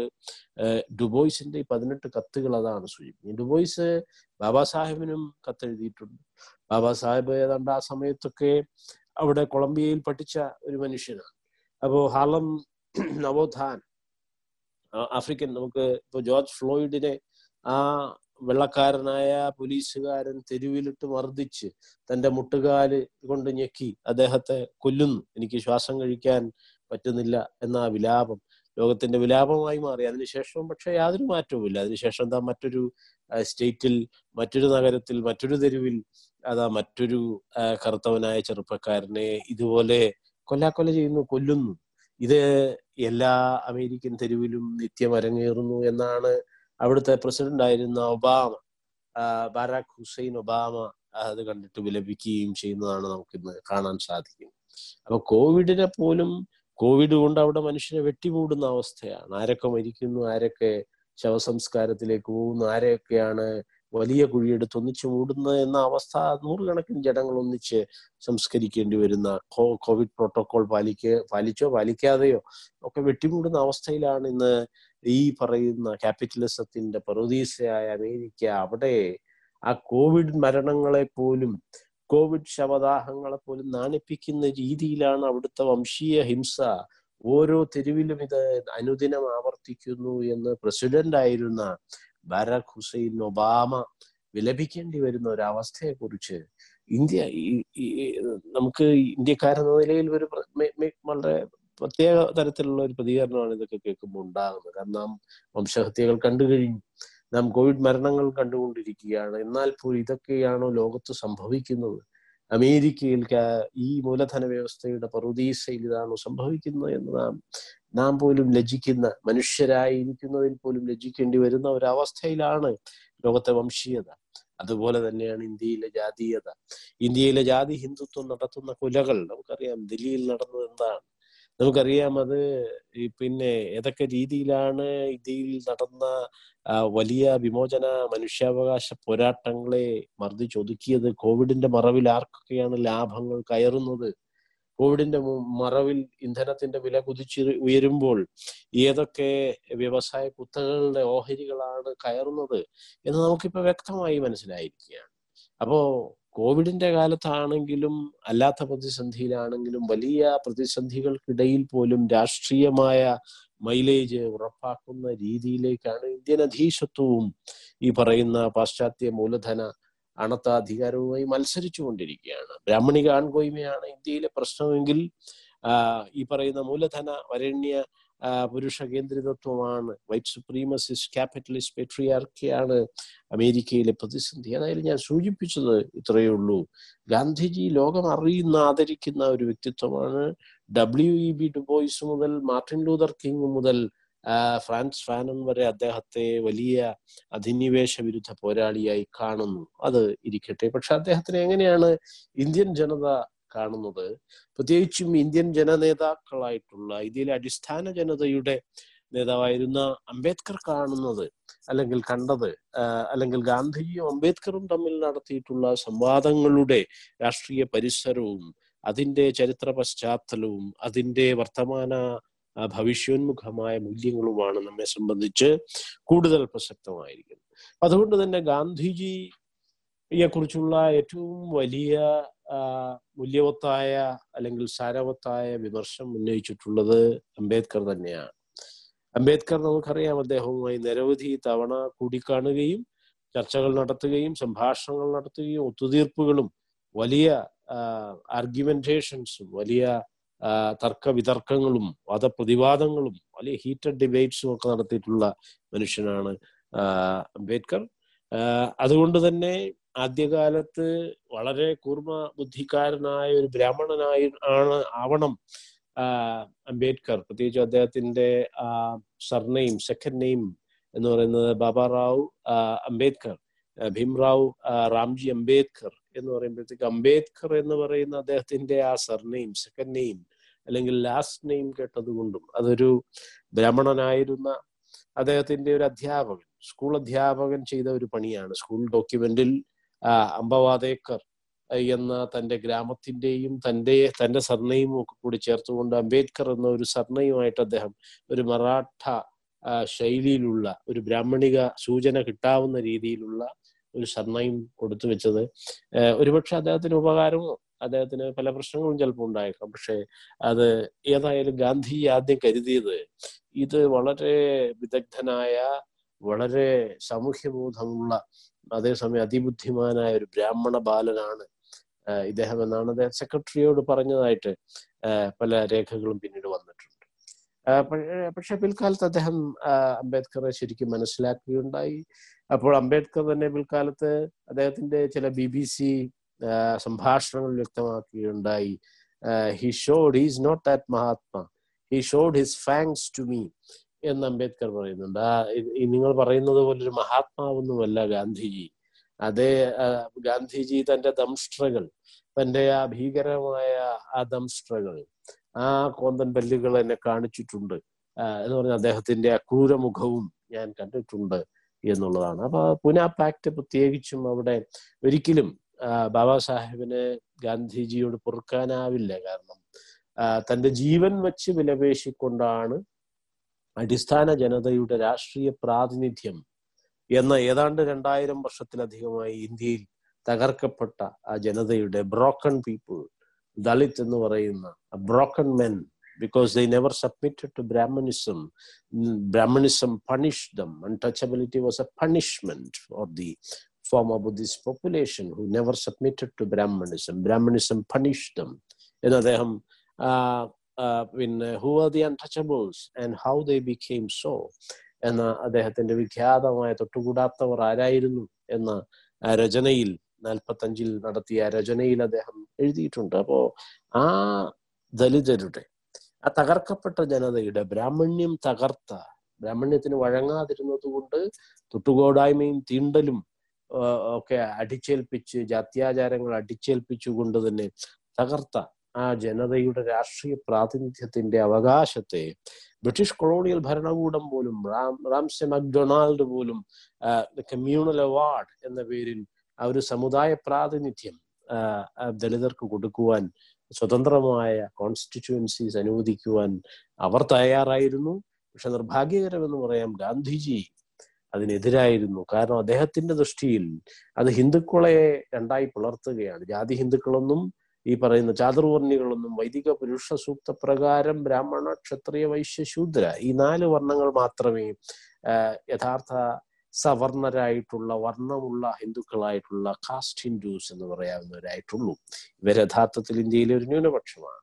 ബഹുഭൂരിപക്ഷം വരുന്ന ഈ ഹൈന്ദവർ എന്ന പേരിൽ എന്ന ലേബലിൽ ഈ വിശാലമായ ഒരു ഹിന്ദുത്വ മുന്നണിയിലേക്ക് കടത്തിവിട്ടിരിക്കുന്നവർ മുഴുവൻ യഥാർത്ഥത്തിൽ അവർണരാണ്. അല്ലെങ്കിൽ ഈ വർണ വ്യവസ്ഥയ്ക്ക് പുറത്തുള്ളവരാണ്. അവരാണ് ഈ ദളിത് ബഹുജൻസ് എന്ന് പറയുന്നത്. ഇന്ത്യയിലെ ഷെഡ്യൂൾ കാസ്റ്റുകളും ഷെഡ്യൂൾ ട്രൈബുകളും അതർ ബാക്ക്വേർഡ് കമ്മ്യൂണിറ്റീസും ഒക്കെ ഉൾപ്പെടുന്ന ഒരു വലിയ നിര അതിൽ മൈനോറിറ്റീസിലെയും പല വിഭാഗങ്ങളും അതിൽ അതിൽ ഉൾപ്പെടുന്നുണ്ട്. അപ്പോൾ ആ രീതിയിൽ ഇന്ത്യയിലെ ഏതാണ്ട് എൺപത് ശതമാനം എൺപത്തഞ്ച് ശതമാനത്തോളം ജനങ്ങൾ ദലിത് ബഹുജൻസ് എന്ന് പറയാവുന്ന വിഭാഗമാണ് ഇവർ. യഥാർത്ഥത്തിൽ അവർണരാണ്. ഇവർ സവർണരല്ല വർണവ്യവസ്ഥയ്ക്കുള്ളിലുള്ളവരല്ല വർണമുള്ളവരല്ല ഇവർ ജാതിബാഹ്യരാണ് അവർണരാണ്. ബൗദ്ധ പാരമ്പര്യം പാരമ്പര്യമുള്ള ഉള്ളതുകൊണ്ടാണ് ഇവർ അവർണരായി ജാതി വ്യവസ്ഥയ്ക്ക് പുറത്തു നിൽക്കുന്നത് അല്ലെങ്കിൽ പുറ പുറത്തു നിർത്തപ്പെട്ടത് തകർക്കപ്പെട്ടതിന്റെ കാരണം യഥാർത്ഥത്തിൽ ബ്രാഹ്മണ്യത്തിന് വഴങ്ങാത്ത പ്രബുദ്ധ പാരമ്പര്യമുള്ള ജനതയായിരുന്നു എന്നതുകൊണ്ടാണ്. അത് അംബേദ്കറാണ് യഥാർത്ഥത്തിൽ വളരെ യുക്തിയുക്തമായി who were the untouchables who were the Shudras? ഇതിൽ നാലാം വർണമായി ഉൾക്കൊണ്ടവരാണ് ബ്രാഹ്മണ സേവയിലേക്ക് ഉൾക്കൊള്ളിച്ചവരെയാണ് നാലാം വർണമായ ശൂദ്രരായി പാതജരായി ഉൾക്കൊണ്ടത്. അതുകൊണ്ട് തന്നെ ശൂദ്രന് മനുഷ്യാവകാശങ്ങളും വിദ്യാഭ്യാസ അവകാശങ്ങളും ബ്രാഹ്മണ്യം നിഷേധിക്കുകയാണ്. വൈദിക പുരുഷ സൂക്ത പ്രകാരം ഈ വിരാട് പുരുഷന്റെ ഈ പട്ടേല പ്രതിമയെ ഓർമ്മിപ്പിക്കുന്ന ആ വിരാട് പുരുഷന്റെ പാദങ്ങളിൽ നിന്നാണ് ശൂദ്രന്റെ ജനനം. മുഖത്തുകൂടി ബ്രാഹ്മണം. അതുകൊണ്ട് അവർ പൗരോഹിത്യം അവർക്ക് ശ്രേഷ്ഠത. കൈകളിലൂടെ ക്ഷത്രിയർ അവർ അതുകൊണ്ട് തന്നെ ഭരണകർത്താക്കളും യോദ്ധാക്കളുമായി നിൽക്കുന്നു. തുടയിലൂടെ വൈശ്യർ കച്ചവടക്കാരും വ്യവസായികളുമായി നിൽക്കുന്നു. പാദങ്ങളിലൂടെ ശൂദ്രർ. ഒരു ഉച്ച നീചക്രമം അല്ലെങ്കിൽ ശ്രേണീകൃതമായ ഒരു അസമത്വ വ്യവസ്ഥ എന്നാണ് ബാബാ സാഹേബ് അതിനെ സിദ്ധാന്തിക്കുന്നത്. അപ്പൊ ഇതാണ് ഈ ഋഗ്വേദത്തിലെ പുരുഷ സൂക്തത്തിലുള്ള ഉത്ഭവ കഥ ദൈവത്തെ ഹിന്ദുക്കളുടെ ദൈവസങ്കല്പത്തെ ആത്മമെന്നോ ബ്രഹ്മമെന്നോ വിളിക്കാം. ആ ബ്രഹ്മത്തെ ഒരു പുരുഷനായി സങ്കല്പിക്കുന്നു. ആ ബ്രഹ്മപുരുഷനെയാണ് വിരാട് പുരുഷൻ എന്ന് വിളിക്കുന്നത്. ആ വിരാട് പുരുഷന്റെ ശരീരഭാഗങ്ങളിൽ നിന്ന് സ്ത്രീകളുടെ യാതൊരു പരാമർശവും ഇല്ലാതെ സ്ത്രീകളുടെ യാതൊരു സഹായവും ഇല്ലാതെ ശരീരാവയവങ്ങളിൽ നിന്ന് പുരുഷന്റെ ശരീരഭാഗങ്ങളിൽ നിന്ന് തുടയിൽ നിന്നും കാലിൽ നിന്നും കൈകളിൽ നിന്നും വായിൽ നിന്നുമൊക്കെ ഈ ചാതുർവർണികൾ ജന്മമെടുക്കുകയാണ്. അതുകൊണ്ടാണ് ഗുരു ഒരിക്കൽ ചോദിച്ചു ഇതെന്താ മരം പൊട്ടി മുളയ്ക്കുന്നത് പോലെയാണോ? ഈ ബ്രഹ്മപുരുഷന്റെ തുടയിൽ നിന്നും കയ്യിൽ നിന്നും ഒക്കെ ഇങ്ങനെ മനുഷ്യരുണ്ടാകുന്നത്? ഇതെന്താ മരം പൊട്ടി മുളയ്ക്കുന്നത് പോലെയാണോ? എന്ന് അദ്ദേഹം ആക്ഷേപ പരിഹാസത്തോടുകൂടി നമ്മബോധത്തോടുകൂടി ചോദിക്കുകയുണ്ടായി. അത് മാത്രമല്ല അങ്ങനെയാണെങ്കിൽ ഈ അവർണരായിട്ടുള്ള ഈ ബഹുജന കോടികൾ എങ്ങനെ ഉണ്ടായി? ഇന്ത്യയിലെ സ്ത്രീകളും ഇന്ത്യയിലെ അവർണരായ ബഹുജനങ്ങളും എങ്ങനെ ഉണ്ടായി? അവർ സ്വയംഭൂക്കളായ ദേവകളല്ലോ അവർ എന്നാണ് അദ്ദേഹം പ്രതിവചിച്ചത്. അപ്പോ ഇന്ത്യയിൽ ഗുരുവാകട്ടെ ഫൂലെയ ചോദിച്ചത് അതിലും വളരെ ആക്ഷേപകരമായ ഒരു മറുചോദ്യമാണ്. അങ്ങനെയാണെങ്കിൽ വിരാട് പുരുഷന്റെ മുഖത്ത് അല്ലെങ്കിൽ വായയ്ക്കുള്ളിൽ മുഖത്തുകൂടി ബ്രാഹ്മണോ ജനിക്കണമെങ്കിൽ അദ്ദേഹത്തിന്റെ വായയ്ക്കുള്ളിൽ ഒരു ജനനേന്ദ്രിയം ഉണ്ടാവണമല്ലോ. എന്നാണ് മഹാത്മാ ഫൂലെ ചോദിച്ചത്. പെരിയോർ നമുക്കറിയാം തമിഴകത്തെ അയോധ്യദാസിനെ കുറിച്ച് ഞാൻ സൂചിപ്പിച്ചു. പണ്ഡിറ്റ് അയോധ്യദാസർ തുടങ്ങി വെച്ച യഥാർത്ഥ ദ്രവിഡിയൻ ദളിത് പ്രസ്ഥാനത്തിന് ശേഷം ദ്രാവിഡ പ്രസ്ഥാനത്തെ സെൽഫ് റെസ്പെക്ട് റാഷണൽ മൂവ്മെന്റായി മുന്നോട്ട് കൊണ്ടുപോയി വികസിപ്പിച്ചത് തന്തൈ പെരിയോർ ഇ വി രാമസ്വാമി നായിക്കനാണ് അദ്ദേഹത്തിനോട് ചോദിച്ചപ്പോൾ അദ്ദേഹം നാരായണ ഗുരുവിൽ പ്രേരിതനായി വൈക്കം സത്യാഗ്രഹത്തൊക്കെ വന്ന് പ്രസംഗിക്കുകയുണ്ടായിട്ടുണ്ട്. ഇപ്പോഴും നമുക്ക് വൈക്കത്ത് അദ്ദേഹത്തിന്റെ പ്രതിമ കാണാവുന്നതാണ് അപ്പൊ അദ്ദേഹത്തോട് ഈ വൈദിക പുരുഷ സൂക്തത്തെ കുറിച്ച് ചോദിച്ചപ്പോൾ അദ്ദേഹം പറഞ്ഞത് അപ്പൊ അങ്ങനെയാണെങ്കിൽ ഈ- ദലിത് ബഹുജൻസ് എന്ന് പറയുന്ന അവർണർ അവർ യഥാർത്ഥത്തിൽ അവരുടെ തന്തയ്ക്കും തള്ളയ്ക്കും പിറന്ന മനുഷ്യരാണ്. അവർക്ക് മനുഷ്യജന്മമാണുള്ളത്. അവർ തള്ളയ്ക്കും തന്തയ്ക്കും പിറന്നവരാണ്.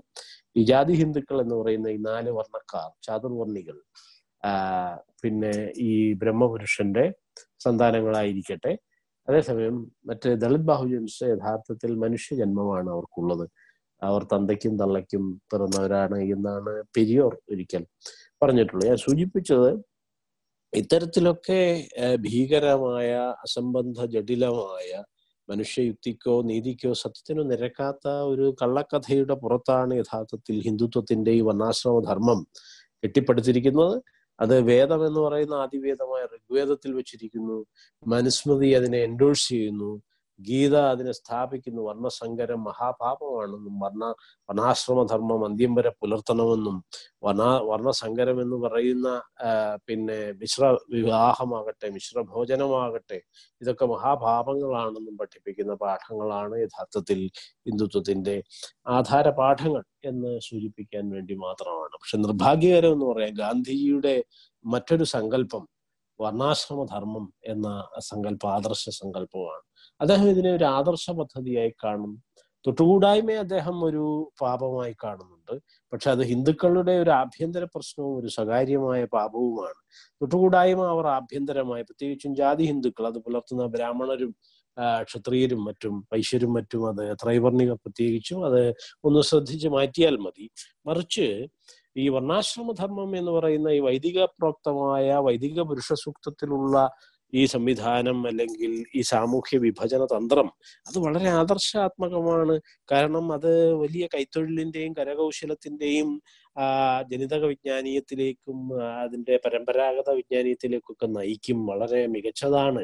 അനാശ്രമ ധർമ്മം ഒരു ഐഡിയൽ പ്രോജക്റ്റ് ആണ് എന്നൊരു പുസ്തകം തന്നെ അദ്ദേഹം എഴുതി പ്രസിദ്ധീകരിച്ച് അദ്ദേഹത്തിന്റെ നവജീവൻ ആശ്രമത്തിലെ പ്രസിൽ നിന്ന് അത് അച്ചടിച്ച് വിൽക്കുക തന്നെ ഉണ്ടായി. അതാണ് മറ്റൊരു നിർഭാഗ്യകരമായ ഇന്ത്യൻ സാമൂഹ്യ വ്യവസ്ഥയെ വിമർശാത്മകമായിട്ടല്ലാതെ സമീപിക്കുന്ന ഒരു പ്രശ്നം ഗാന്ധിജിയുടെ ആശയ സംഹിതയിൽ നമുക്ക് കാണാൻ സാധിക്കുന്നു.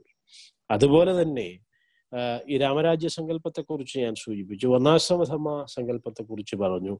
ഇനിയുള്ള അദ്ദേഹത്തിന്റെ ഗ്രാമസ്വരാജ് എന്നും ഹിന്ദു സ്വരാജ് എന്നും പറയുന്ന സങ്കല്പങ്ങളാണ്. അതാകട്ടെ അതിന്റെ പ്രധാന പരിമിതി അത് ആദർശാത്മകമായ ഒരു കാൽപ്പനിക ഗ്രാമത്തെ ഇന്ത്യൻ ഗ്രാമത്തെ സ്വപ്നം കാണും. യഥാർത്ഥത്തിൽ ഇത് അംബേദ്കറെയോ അല്ലെങ്കിൽ ദളിത് ബഹുജൻ സ്കോളേഴ്സിനെയോ സംബന്ധിച്ച് ഇന്ത്യൻ ഗ്രാമം ഒരിക്കലും ആദർശാത്മകമല്ല. അത് ജാതിയുടെ സ്വരാജ്യമാണ്. ഗ്രാമം വളരെ പരിപൂർണ പക്വമായ അല്ലെങ്കിൽ സ്വാശ്രയ ശേഷിയുള്ള ഒരു സ്വരാജ്യമായി ഗാന്ധിജി കാണുമ്പോൾ അംബേദ്കർ അതിനെ വിമർശിക്കുന്നത് അതൊരു ഒരു ഒരു എന്താണ് ഒരു ചാണകക്കൂനയായിട്ടാണ്. ഇന്ന് ചാണകസംഖി എന്ന പ്രയോഗം നമുക്ക് അറിയാം പലപ്പോഴും പരിഹാസത്തിന് വേണ്ടി അത് ഉപയോഗിക്കുന്നുണ്ട്. അതുപോലെ തന്നെ സംഘികൾ മറ്റുള്ളവർക്കെതിരെ മറ്റു ചില പ്രയോഗങ്ങൾ നടത്തുന്നുണ്ട്. അപ്പൊ ഏതായാലും ഇതൊരു ചാണകക്കൂനയാണ് a heap of cow dung and എന്താണ് ഡംപ് ഓഫ് സൂപ്പർസ്റ്റീഷൻ എന്ന തരത്തിലുള്ള ചില വാക്കുകളാണ് അംബേദ്കർ അതിനെക്കുറിച്ച് ഉപയോഗിച്ചിട്ടുള്ളത് കാരണം എല്ലാ തരത്തിലുള്ള അപചയങ്ങളും എല്ലാ തരത്തിലുള്ള ജാതി അന്ധതകളും എല്ലാ തരത്തിലുള്ള തീണ്ടലും തൊടിയിലും തൊട്ടുകൂടായ്മയും അന്ധവിശ്വാസങ്ങളുടെയും ഒരു ജടിലമായ ഒരു ഭൂമികയായിട്ട് തന്നെയാണ് ഇന്ത്യയിൽ പല പല ഗ്രാമങ്ങളും നിലനിൽക്കുന്നത് എല്ലാ ഗ്രാമങ്ങളും ഒരുപോലെയാണെന്നല്ല പറയുന്നത്. മറിച്ച് ഇന്ത്യയിൽ കൂടുതലുള്ള അസമത്വത്തിന്റെ കൂടുതൽ പ്രത്യേകിച്ചും പത്തൊമ്പതാം നൂറ്റാണ്ടിന്റെ അന്ത്യത്തിലും ഇരുപതാം നൂറ്റാണ്ടിന്റെ തുടക്കത്തിലും അംബേദ്കറുടെ ജീവിതകാലത്ത് പ്രത്യേകിച്ചും ഇന്ത്യൻ ഗ്രാമങ്ങൾ പ്രത്യേകിച്ചും മഹാരാഷ്ട്രയിലെയും മറ്റ് ഉത്തരേന്ത്യൻ സംസ്ഥാനങ്ങളിലെയും ഒക്കെ തന്നെ പ്രദേശങ്ങൾ ഞാൻ ചുരുക്കുകയാണ്. ഏതാണ്ട് മിനിറ്റുകൾക്കുള്ളിൽ ഞാൻ ചുരുക്കാം. വളരെ ജാതിജടിലമായ ഒരു പ്രശ്നമേഖലയായിരുന്നു. അതുകൊണ്ട് തന്നെ ഒരു ഗ്രാമസ്വരാജ്യം എന്നും ഹിന്ദു സ്വരാജ്യം എന്നും ഒക്കെയുള്ള സങ്കല്പങ്ങൾ ഹിന്ദു നടത്തുന്നത് എന്തുകൊണ്ടാണ് ഈ രാമരാജ്യം പോലെ ഒരു ഹിന്ദു ഒരു പേർഷ്യൻ അറബിക് ആർട്ടിക്കുലേഷൻ ആണ് അപ്പൊ ഇറാനികളും പേർഷ്യക്കാരും ഒക്കെയാണ് യഥാർത്ഥത്തിൽ ഇൻഡസ് വാലിയെ അവർ ഇൻഡസിന് പകരം ഹിൻഡസ് അല്ലെങ്കിൽ ഹിന്ദു ഇന്ദു എന്നതിന് പകരമാണ് ഹിന്ദു എന്ന വാക്ക് പ്രയോഗിച്ചത്. അപ്പൊ അത് ഈ ഹിന്ദു സ്വരാജ്യം എന്ന് പറയുമ്പോൾ ഇന്ത്യയിലെ ഒരു അധീശ ബ്രാഹ്മണിക മതവിഭാഗത്തെ തന്നെ ഫോക്കസ് ചെയ്യുന്ന ഒരു പ്രശ്നമാണ്. എവിടെയാണ് ഹിന്ദു സ്വരാജ്യം അവസാനിക്കുന്നത് അല്ലെങ്കിൽ ഹിന്ദു രാഷ്ട്രം തുടങ്ങുന്നത്? സവർക്കറുടെയോ ഗോൾവൽക്കറുടെയോ മുൻജയുടെയോ ഒക്കെ ഹിന്ദു രാഷ്ട്രവാദം നമുക്കറിയാം. അപ്പൊ എവിടെയാണ് ഹിന്ദു സ്വരാജ്യം അവസാനിക്കുന്നത്? ഹിന്ദു രാഷ്ട്രവാദം തുടങ്ങുന്നത്. അത് തമ്മിലുള്ള മൃദു ഹിന്ദുത്വവും മൃദു വിശാല ഉദാര ഹിന്ദുത്വവും ഗാന്ധിജി പ്രതിനിധാനം ചെയ്യുന്ന ഉദാരമായ ആ ഭാവാത്മകമായ ഹിന്ദുത്വവും വളരെ എന്താണ് നമുക്ക് പറയാം വളരെ ഇന്നസെന്റ് ആണ്. വളരെ നിർദോഷപരമാണ്. എന്ന് നമുക്ക് വാദിക്കാം. പക്ഷെ അതേസമയം തന്നെ അതിൽ നിന്ന് ആ മൃദു ഹിന്ദുത്വത്തിൽ നിന്ന് ദ്വാര ഹിന്ദുത്വത്തിൽ നിന്ന് ഈ തീവ്ര ഹിന്ദുത്വത്തിലേക്കുള്ള അകലം എവിടെയാണ്? എവിടെ വെച്ച് ഹിന്ദുരാഷ്ട്രം തുടങ്ങുന്നു നമുക്കറിയില്ല. അതുകൊണ്ട് തന്നെ വിമർശകർ അതിനെ അതിരൂക്ഷമായി മറിച്ചു. ഹിന്ദു ഇന്ന് പിന്നെ ഗ്രാമസ്വരാജ്യമാകട്ടെ ഹിന്ദു സ്വരാജ്യമാകട്ടെ അതിനെക്കുറിച്ചുള്ള രൂക്ഷമായ വിമർശങ്ങൾ അംബേദ്കറുടെ കാലത്ത് തന്നെ ഗാന്ധിജിയുടെ കാലത്ത് തന്നെ അംബേദ്കർ ഉയർത്തുകയുണ്ടായിട്ടുണ്ട്. അതുപോലെ തന്നെ ഹരിജനോദ്ധാരണം എന്ന ഗാന്ധിജിയുടെ സങ്കല്പം. ഹരിജനോദ്ധാരണവും വളരെ നിശിതമായ വിമർശങ്ങൾ കാരണം അതൊരു പെറ്റേണൽ ആയിട്ടുള്ള പേട്രണൈസിങ് ആയിട്ടുള്ള ഒരു അജണ്ടയാണ് അപ്പൊ ഈ രീതിയിലൊക്കെ നോക്കിയാൽ ഗാന്ധിജിയുടെ പല സാമൂഹ്യ രാഷ്ട്രീയ പരികൽപ്പനകളും സങ്കല്പങ്ങളും സാമൂഹ്യ ഭാവനകളും ഒക്കെ തന്നെ അദ്ദേഹത്തിന്റെ കാലത്തു തന്നെ അംബേദ്കറെ പോലെയുള്ള അടിസ്ഥാന ജനതയിൽ നിന്ന് വന്നിട്ടുള്ള ആധുനിക ജനായത്ത വിദ്യാഭ്യാസം നേടിയിട്ടുള്ള സാമൂഹ്യ വിശാരദരും പണ്ഡിതരും നിയമജ്ഞരും ഒക്കെ ആയിട്ടുള്ള നിരവധി വിമർശകർ അതിനെ വിമർശിച്ചിട്ടുണ്ട്. അപ്പോ ഇത്തരത്തിൽ ഗാന്ധിജിയുടെ പല പരികൽപ്പനകളെയും പുനരാലോചന ചെയ്യേണ്ട ഒരു സന്ദർഭവും കൂടിയാണ് ഈ സമഗ്രാധിപത്യത്തിന്റെ കാലത്ത് നമ്മുടെ വർത്തമാനത്തിൽ സമാഗതമായിരിക്കുന്നത്.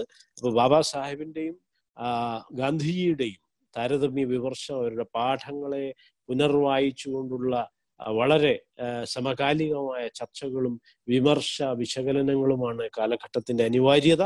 ഇതിലേക്ക് പുതിയ തലമുറ പുതിയ വിദ്യാർത്ഥികളും ഗവേഷകരും കടന്നു വരും എന്ന പ്രതീക്ഷയോടുകൂടി നമുക്ക് ഈ ചോദ്യോത്തരങ്ങൾക്കായിട്ടുള്ള സമയം അതിക്രമിച്ചതായിട്ട് കാണുന്നതുകൊണ്ട് അതിലേക്ക് കടക്കാം.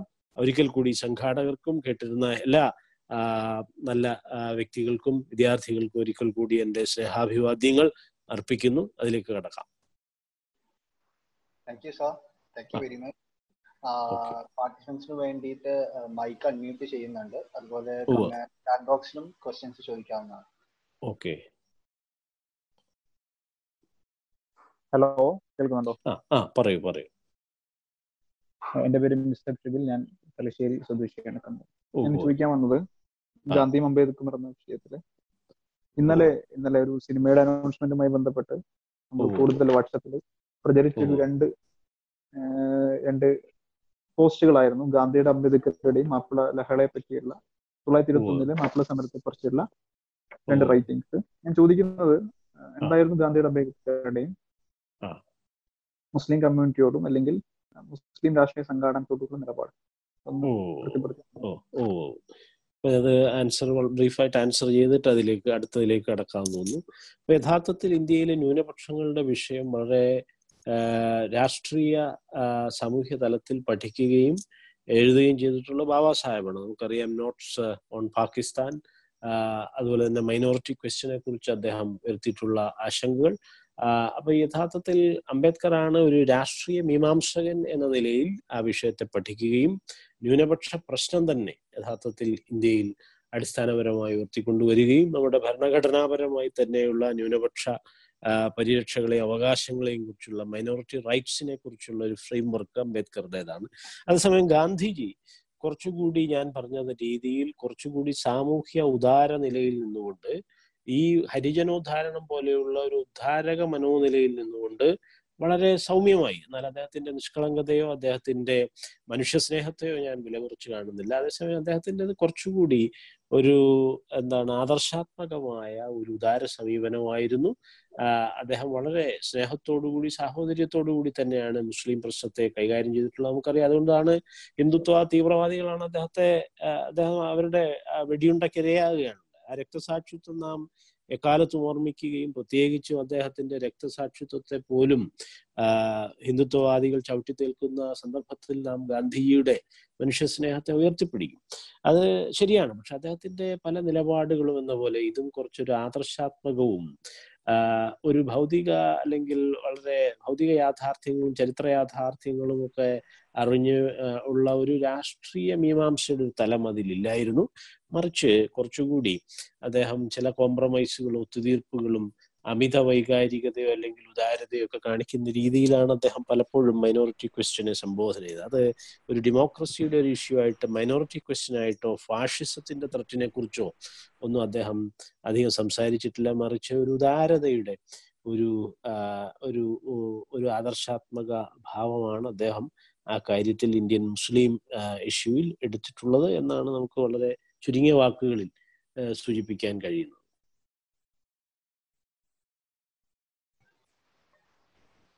കമന്റ് ബോക്സിൽ ഒരു ക്വസ്റ്റ്യൻ വന്നിട്ടുണ്ടായിരുന്നു.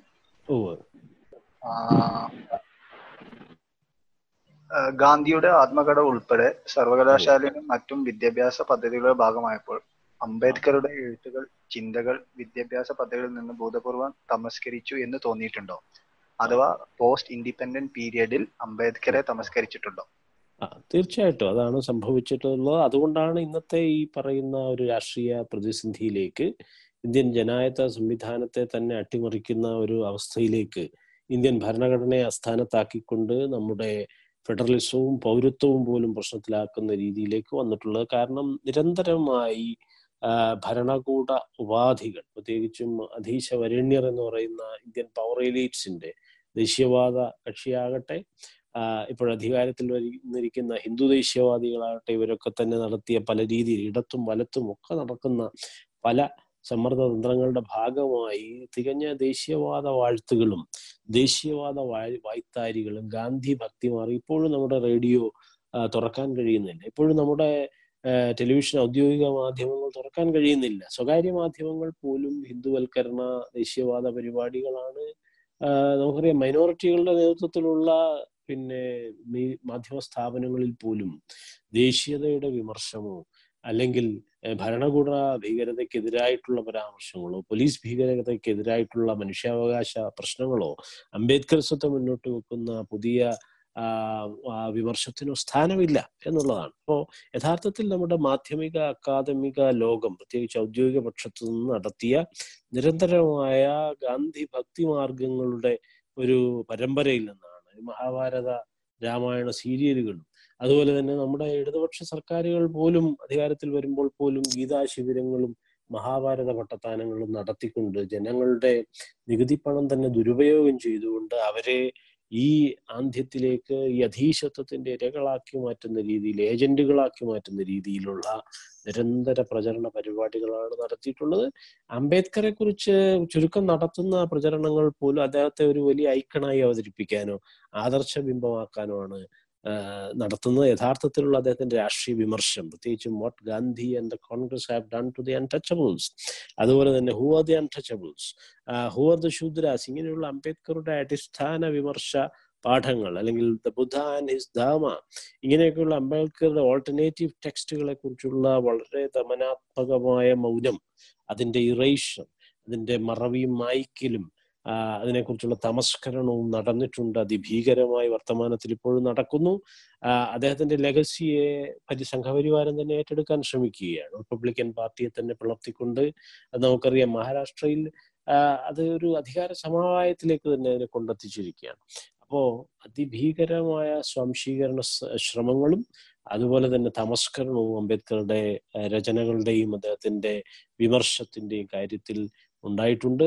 ഗാന്ധിയെ കൂടുതൽ ആദർശവൽക്കരിക്കുകയും ഒരു ആ, ഒരു ഒരു ആരാധനാ ബിംബമാക്കി മാറ്റുകയുമാണ്. അദ്ദേഹത്തെ കുറിച്ചുള്ള വിമർശവും അനുവദിച്ചില്ല. അംബേദ്കറെ കുറിച്ചുള്ള യഥാർത്ഥത്തിലുള്ള വിവരങ്ങളും അനുവദിച്ചില്ല. അതാണ് യഥാർത്ഥത്തിൽ ഇന്ത്യൻ ഈ ജനായത്വത്തിന്റെ തകർച്ചയിലേക്ക് ഭരണഘടനാ പ്രതിസന്ധിയിലേക്ക് സമഗ്രാധിപത്യത്തിലേക്ക് കാര്യങ്ങൾ എത്തിച്ചിട്ടുള്ളത്. ഇവിടെ ഒരേ ഒരു മാർഗം മാത്രമേ നമുക്ക് അവശേഷിക്കുന്നുള്ളൂ. അത് നമ്മുടെ കോൺസ്റ്റിറ്റ്യൂഷനെ വീണ്ടെടുക്കുക. അതിന്റെ സാമൂഹ്യ ജനായത്വ സങ്കല്പത്തെ ബാബാ സാഹിബിന്റെ സാമൂഹ്യ ജനായത്വ സങ്കല്പത്തെ സാമൂഹ്യ നീതിയെ കേന്ദ്രീകരിക്കുന്ന നമ്മുടെ ഭരണഘടന ആധാരമായ സാമൂഹ്യ നീതി സംവിധാനത്തെ വീണ്ടെടുത്താൽ മാത്രമേ നമ്മുടെ ഭരണഘടന വീണ്ടും ജീവ ജീവൻ ഉറ്റതാവൂ. എന്നാൽ മാത്രമേ നമ്മുടെ മതേതരത്വവും നമ്മുടെ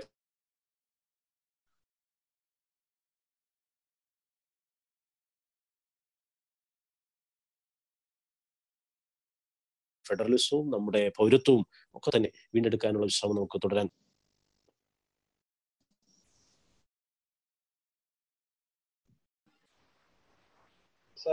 രണ്ട് ക്വസ്റ്റ്യൻ കൂടി വന്നിട്ടുണ്ട്.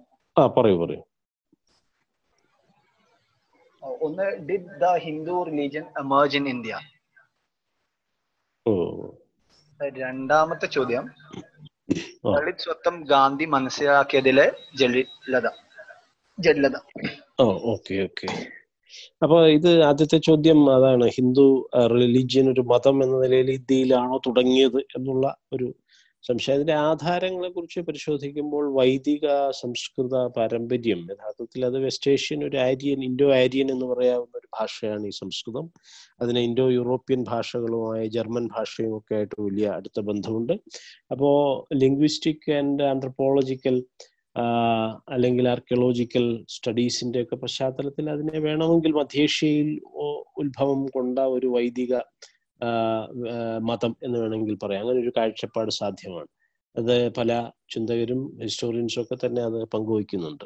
അപ്പൊ വേണമെങ്കിൽ അതിനെ അങ്ങനെ പറയാം ഇറാനിയൻ അല്ലെങ്കിൽ പേർഷ്യൻ ഒറിജിൻ ആയിട്ടുള്ള വേദങ്ങളുടെ ഒരു ഭൂമികയായിട്ട് അങ്ങനെ കാണാവുന്നതാണ്. പക്ഷേ ആധുനികമായ ഹിന്ദുത്വം പത്തൊമ്പതാം നൂറ്റാണ്ടിൽ ഉണ്ടായിട്ടുള്ളതാണ്. അല്ലെങ്കിൽ പതിനെട്ടാം നൂറ്റാണ്ടിന്റെ അവസാനം. പ്രത്യേകിച്ചും ബ്രിട്ടീഷ് ഭരണകാലത്ത് ആ, വംഗനവോത്ഥാനത്തിലൂടെ വന്നിട്ടുള്ളതാണ് ആധുനികമായിട്ടുള്ള ഒരു ഹിന്ദുമതം. അതിനു മുമ്പ് നമുക്കറിയാം ഒരു റിവൈവലിസം നടന്നത് ഒമ്പതാം നൂറ്റാണ്ടിൽ ആദിശങ്കരന്റെ കാലത്താണ്. അവിടെയാണ് ഈ പറയുന്ന പിന്നെ പിന്നെ മഹായാനത്തിലൂടെ മാധ്യമിക സ്കൂളിലൂടെ നാഗാർജുനിലൂടെ വികസിച്ചു വന്ന ഈ ശൂന്യവാദത്തെ ആത്മവാദമായിട്ട് അല്ലെങ്കിൽ അദ്വൈതമായി പരിവർത്തിപ്പിച്ചുകൊണ്ട് ആദിശങ്കരൻ നടത്തിയ ഒരു സൈദ്ധാന്തികമായ ഒരു ഇടപെടലിലൂടെയാണ് യഥാർത്ഥത്തിൽ നവഹിന്ദുത്വം തുടങ്ങുന്നത്. പക്ഷെ ആധുനിക കാലത്ത് അത് ബ്രിട്ടീഷ് അധിനിവേശത്തെ സംബോധന ചെയ്ത വംഗ നവോത്ഥാനത്തിൽ ബങ്കിം ചന്ദ്രനിലും വിവേകാനന്ദോയിലും അതുപോലെ തന്നെ ഒരബിന്ദോയിലുമാണ് യഥാർത്ഥത്തിൽ. ഒരബിന്ദോ വിവേകാനന്ദോ ബങ്കിം ചന്ദ്രോ എന്ന് പറയുന്ന ഈ വംഗ നവോത്ഥാന ത്രയത്തിലാണ് ഒരു അപര നിഷേധപരമായ അപരവൽക്കരണപരമായ അതിദേശീയത സൈനിക സായുധമായ ഒരു ദേശീയത ആർ എസ് എസിന്റെ ഒക്കെ അടിസ്ഥാനം എന്ന് പറയുന്ന ആ സ്വയം സേവകരുടെ ഈ ഹിന്ദു രാഷ്ട്രവാദത്തിന്റെ ഒരു അടിത്തറ ഈ പറയുന്ന ബ്രിട്ടീഷ് കൊളോണിയൽ കാലത്ത് അതിനെതിരെ ഉയർത്തിക്കൊണ്ടുവന്ന ഒരു ബ്രാഹ്മണിക ആൺകോയ്മയുടെ ഒരു ആക്രാമകമായ ഒരു പ്രതിരോധ ക്രിയാതന്ത്രം എന്ന രീതിയിൽ ആധുനിക കാലത്താണ് ഉണ്ടായിട്ടുള്ളത്. അതിന്റെ ഏതായാലും ആധാരങ്ങൾ കിടക്കുന്നത് ഈ വൈദിക കാലത്താണ്. അത് ബി സി ആയിരത്തി അഞ്ഞൂറിനടുത്താണ് ഈ വൈദിക കാലം ഏതാണ്ട് സിന്ധു തടത്തിലേക്ക് അധിനിവേശം നടത്തിയത് എന്നാണ് പൊതുവെ ചരിത്രകാരന്മാർ വിലയിരുത്തുന്നത്. അപ്പോൾ അതിന്റെ ആധാരങ്ങൾ അവിടെ തന്നെ കിടക്കുന്നു. അത് ഒരുപക്ഷെ സിന്ധു നാഗരികതയ്ക്ക് അല്ലെങ്കിൽ സിന്ധു തടത്തിനും പടിഞ്ഞാറുള്ള ഇറാനിയൻ പേർഷ്യൻ ഭൂമികയിൽ നിന്ന് ഉരുത്തിരിഞ്ഞു വന്ന ഒരു ഭാഷയും ഭാഷാ അധിനിവേശ സമൂഹവും ആയിരുന്നിരിക്കാം. പക്ഷെ ആധുനിക കാലത്ത് അത് വംഗനവോത്ഥാനത്തിലൂടെയാണ് വിജൃംഭിതമായിരിക്കുന്നത് എന്ന വസ്തുത. പ്രത്യേകിച്ച് ആർ എസ് എസിന്റെ സ്ഥാപനം മുതലുള്ള അതിന്റെ പ്രവർത്തനങ്ങളെയാണ് നാം കൂടുതൽ ജാഗ്രമായി വീക്ഷിക്കുകയും മറ്റേ പഠനങ്ങളും വേണ്ടതാണ്. അത് സമാന്തരമായി നടക്കുന്നുണ്ട്. അപ്പോൾ ഏതായാലും ആധുനിക കാലത്തുള്ള അതിന്റെ ക്രിയാപദ്ധതികളെ ആണ് നാം കൂടുതൽ സംബോധന ചെയ്യേണ്ടതെന്ന് എനിക്ക് തോന്നുന്നു. പിന്നെ ഗാന്ധിജിക്ക് പറ്റിയ പിഴവ് അത് തീർച്ചയായും. ശങ്കരനെ കുറിച്ച് ഗുരു പറഞ്ഞതുപോലെ ജാതി വ്യവസ്ഥയെ വിശകലനം ചെയ്യുന്ന കാര്യത്തിൽ ഗാന്ധിജി ചെറിയ മനുഷ്യനായിരുന്നു. തീർച്ചയായും അതുപോലെ ജാതിയെ സ്ഥാപിക്കാൻ പലരും ബുദ്ധി കൊണ്ട് പറഞ്ഞിട്ടുണ്ട് എന്ന് ഗുരു കേരളത്തിൽ പറഞ്ഞിട്ടുണ്ട്. എന്ന് പറഞ്ഞതുപോലെ തന്നെ ജാതിയെ പരോക്ഷമായി സ്ഥാപിക്കുന്ന വർണാശ്രമ ധർമ്മം അദ്ദേഹം എഴുതി പ്രസിദ്ധീകരിച്ചു കളഞ്ഞു. ഐഡിയൽ ഭംഗി അദ്ദേഹം എഴുതി പ്രസിദ്ധീകരിച്ചു കഴിഞ്ഞു. ഹരിജൻ എന്ന് ആ പത്രത്തിന് പേരിട്ട് കളഞ്ഞു. അപ്പോ ആയിരത്തി തൊള്ളായിരത്തി മുപ്പത്തിരണ്ടിലെ പുന പാക്ടിനെ കുറിച്ച് ഞാൻ സൂചിപ്പിച്ചു. അപ്പൊ ദളിതരെ സ്വതന്ത്ര സമുദായമാകാൻ അദ്ദേഹം അനുവദിച്ചില്ല. ജാതി ഹിന്ദുക്കൾ ന്യൂനപക്ഷമാകാതെ നോക്കാനായിരുന്നു അദ്ദേഹം കൂടുതൽ താല്പര്യം. അതുപോലെ തന്നെ അദ്ദേഹം ഹരിജനോദ്ധാരണ പദ്ധതി ഒരു ഉദ്ധാരക മനോനിലയുടെ ഒരു പ്രശ്നമായിട്ട് ഞാൻ വിശദീകരിക്കേണ്ട അപ്പോൾ യഥാർത്ഥത്തിൽ ജാതി വ്യവസ്ഥയെ മനസ്സിലാക്കുന്നതിലും ഇന്ത്യൻ ദലിത് സ്വത്വത്തിന്റെ രാഷ്ട്രീയ അധികാരത്തെ അതിന്റെ രാഷ്ട്രീയ കർത്തൃത്വത്തെ ജനായത്വത്തിലുള്ള പുതിയ കർത്തൃത്വങ്ങളുടെ പ്രാതിനിധ്യത്തെ ജനായത്വപരമായ ആധുനികവും ജനായത്തപരവുമായ വിശകലനം ചെയ്യുന്നതിൽ ഗാന്ധിജിക്ക് പിഴവ് പറ്റിയിട്ടുണ്ട് അദ്ദേഹം ഞാൻ പറഞ്ഞതുപോലെ കൂടുതൽ ആദർശാത്മകവും ഭാവാത്മകമായ ഒരു ഉദാര ഹിന്ദുത്വത്തിന്റെ തലത്തിലുമാണ് പ്രവർത്തിച്ചത്. അദ്ദേഹം അതിനൊരു ഒരു ഒരു വലിയ പിഴവായ പ്രശ്നമായിട്ടല്ല പറയുന്നത്. മറിച്ച് അദ്ദേഹത്തിന് പറ്റിപ്പോയിട്ടുള്ള ഒരു ഹൈന്ദവ സാമുദായികതയിൽ നിന്ന് വന്നിട്ടുള്ള പ്രത്യേകിച്ച് ഒരു വൈശ്യ വർണാശ്രമധർമ്മ വ്യവസ്ഥ പദ്ധതി അനുസരിച്ച് പറഞ്ഞാൽ ഒരു വൈശ്യ സാമുദായികതയിൽ നിന്ന് ഗുജറാത്തി വൈഷ്ണവനായിട്ടുള്ള ഗാന്ധിജി ആ തന്റെ ആ പ്രത്യേക സാമുദായികമായിട്ടുള്ള മതാത്മകമായ ഒരു പ്രത്യേക പരിപ്രേക്ഷ്യത്തിലാണ് ഈ കാര്യങ്ങളെയൊക്കെ വീക്ഷിച്ചിട്ടുള്ളത്. അപ്പൊ അതുകൊണ്ട് തന്നെ ജാതീയ വിശകലനം ചെയ്യുന്നതിൽ ദലിത് രാഷ്ട്രീയ ജനായത്ത വിഷയങ്ങളെ സംബോധന ചെയ്യുന്നതിൽ ഗാന്ധിജിക്ക് ഒരുപാട് പ്രശ്നങ്ങളും പിഴവുകളും പറ്റിയിട്ടുണ്ട്. അത് അംബേദ്കർ തന്നെ അതിനെക്കുറിച്ച് എഴുതിയിട്ടുണ്ട്. അദ്ദേഹത്തിന്റെ ആ പുസ്തകം നമുക്ക് കൂടുതൽ വെളിച്ചമാകട്ടെ. What Gandhi and the Congress have done to the untouchables എന്ന പുസ്തകവും രേഖ തന്നെ നമ്മുടെ മുമ്പിൽ ഉണ്ട്.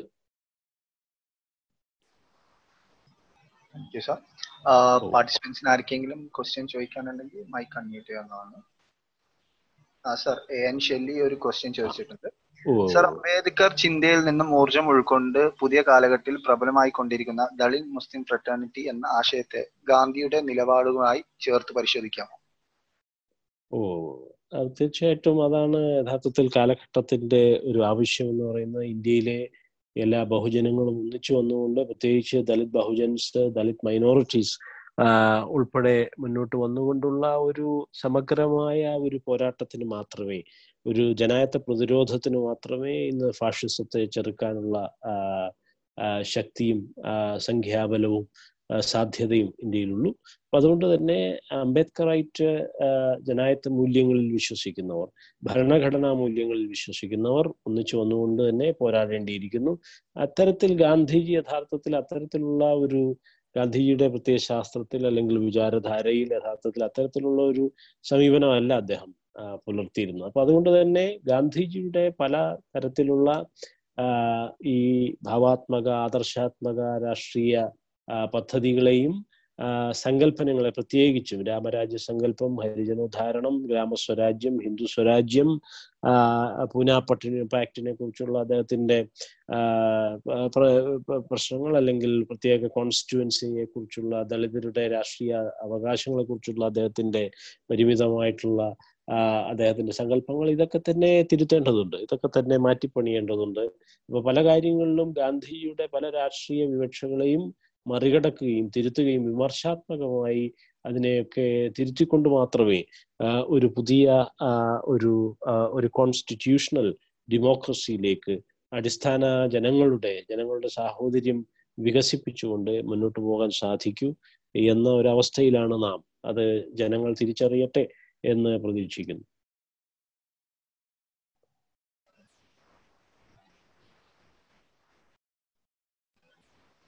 സർ മറ്റൊരു ക്വസ്റ്റ്യൻ വന്നിട്ടുള്ളത്. ദളിത് സ്വ- ദളിത് സ്വപ്നം പ്രധാന രാഷ്ട്രീയമാവുന്നു എന്നതുകൊണ്ട് എന്തുകൊണ്ട് അംബേദ്കറെ പോലെ ഇപ്പോൾ ദളിതുകൾ ഹിന്ദുമതം ഉപേക്ഷിക്കുന്നില്ല?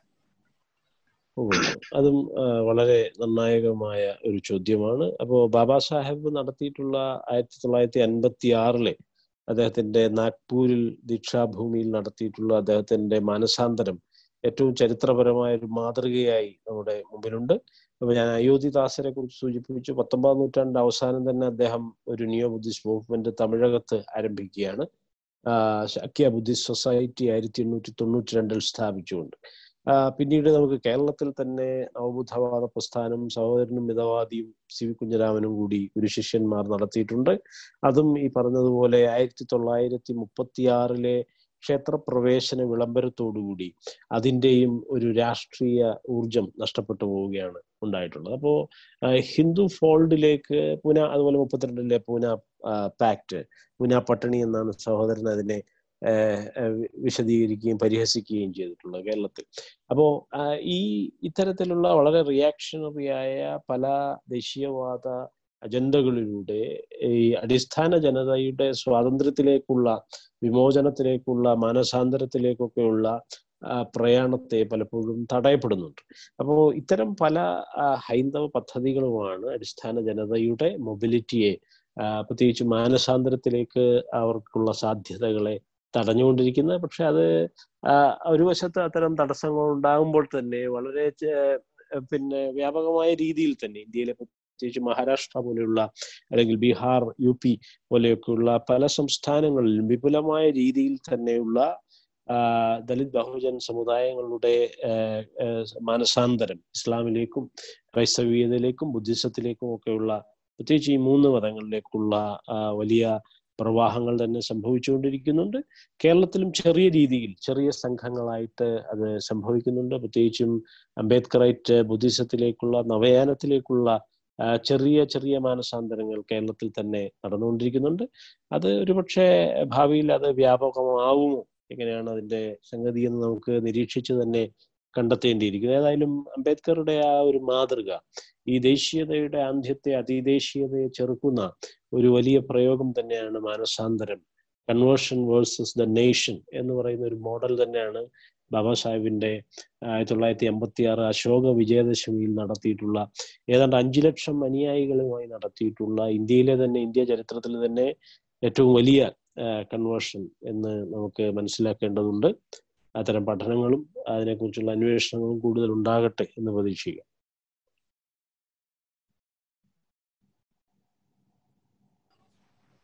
സാർ നമുക്ക് ഒരു ക്വസ്റ്റ്യനും കൂടി ഇതേക്കാൻ തോന്നുന്നു ബിഫോർ വി വൈൻഡ് അപ്പ് പാർട്ടിസിപ്പൻസിൽ ആർക്കെങ്കിലും ക്വസ്റ്റ്യൻ ചോദിക്കാനുണ്ടെങ്കിൽ മൈക്ക് അൺമ്യൂട്ട് ചെയ്യാവുന്നതാണ്. ഓർ കമന്റ് ബോക്സിൽ ചാറ്റ് ബോക്സിൽ ക്വസ്റ്റ്യൻസ് പ്ലേസ് ചെയ്യാവുന്നതാണ്.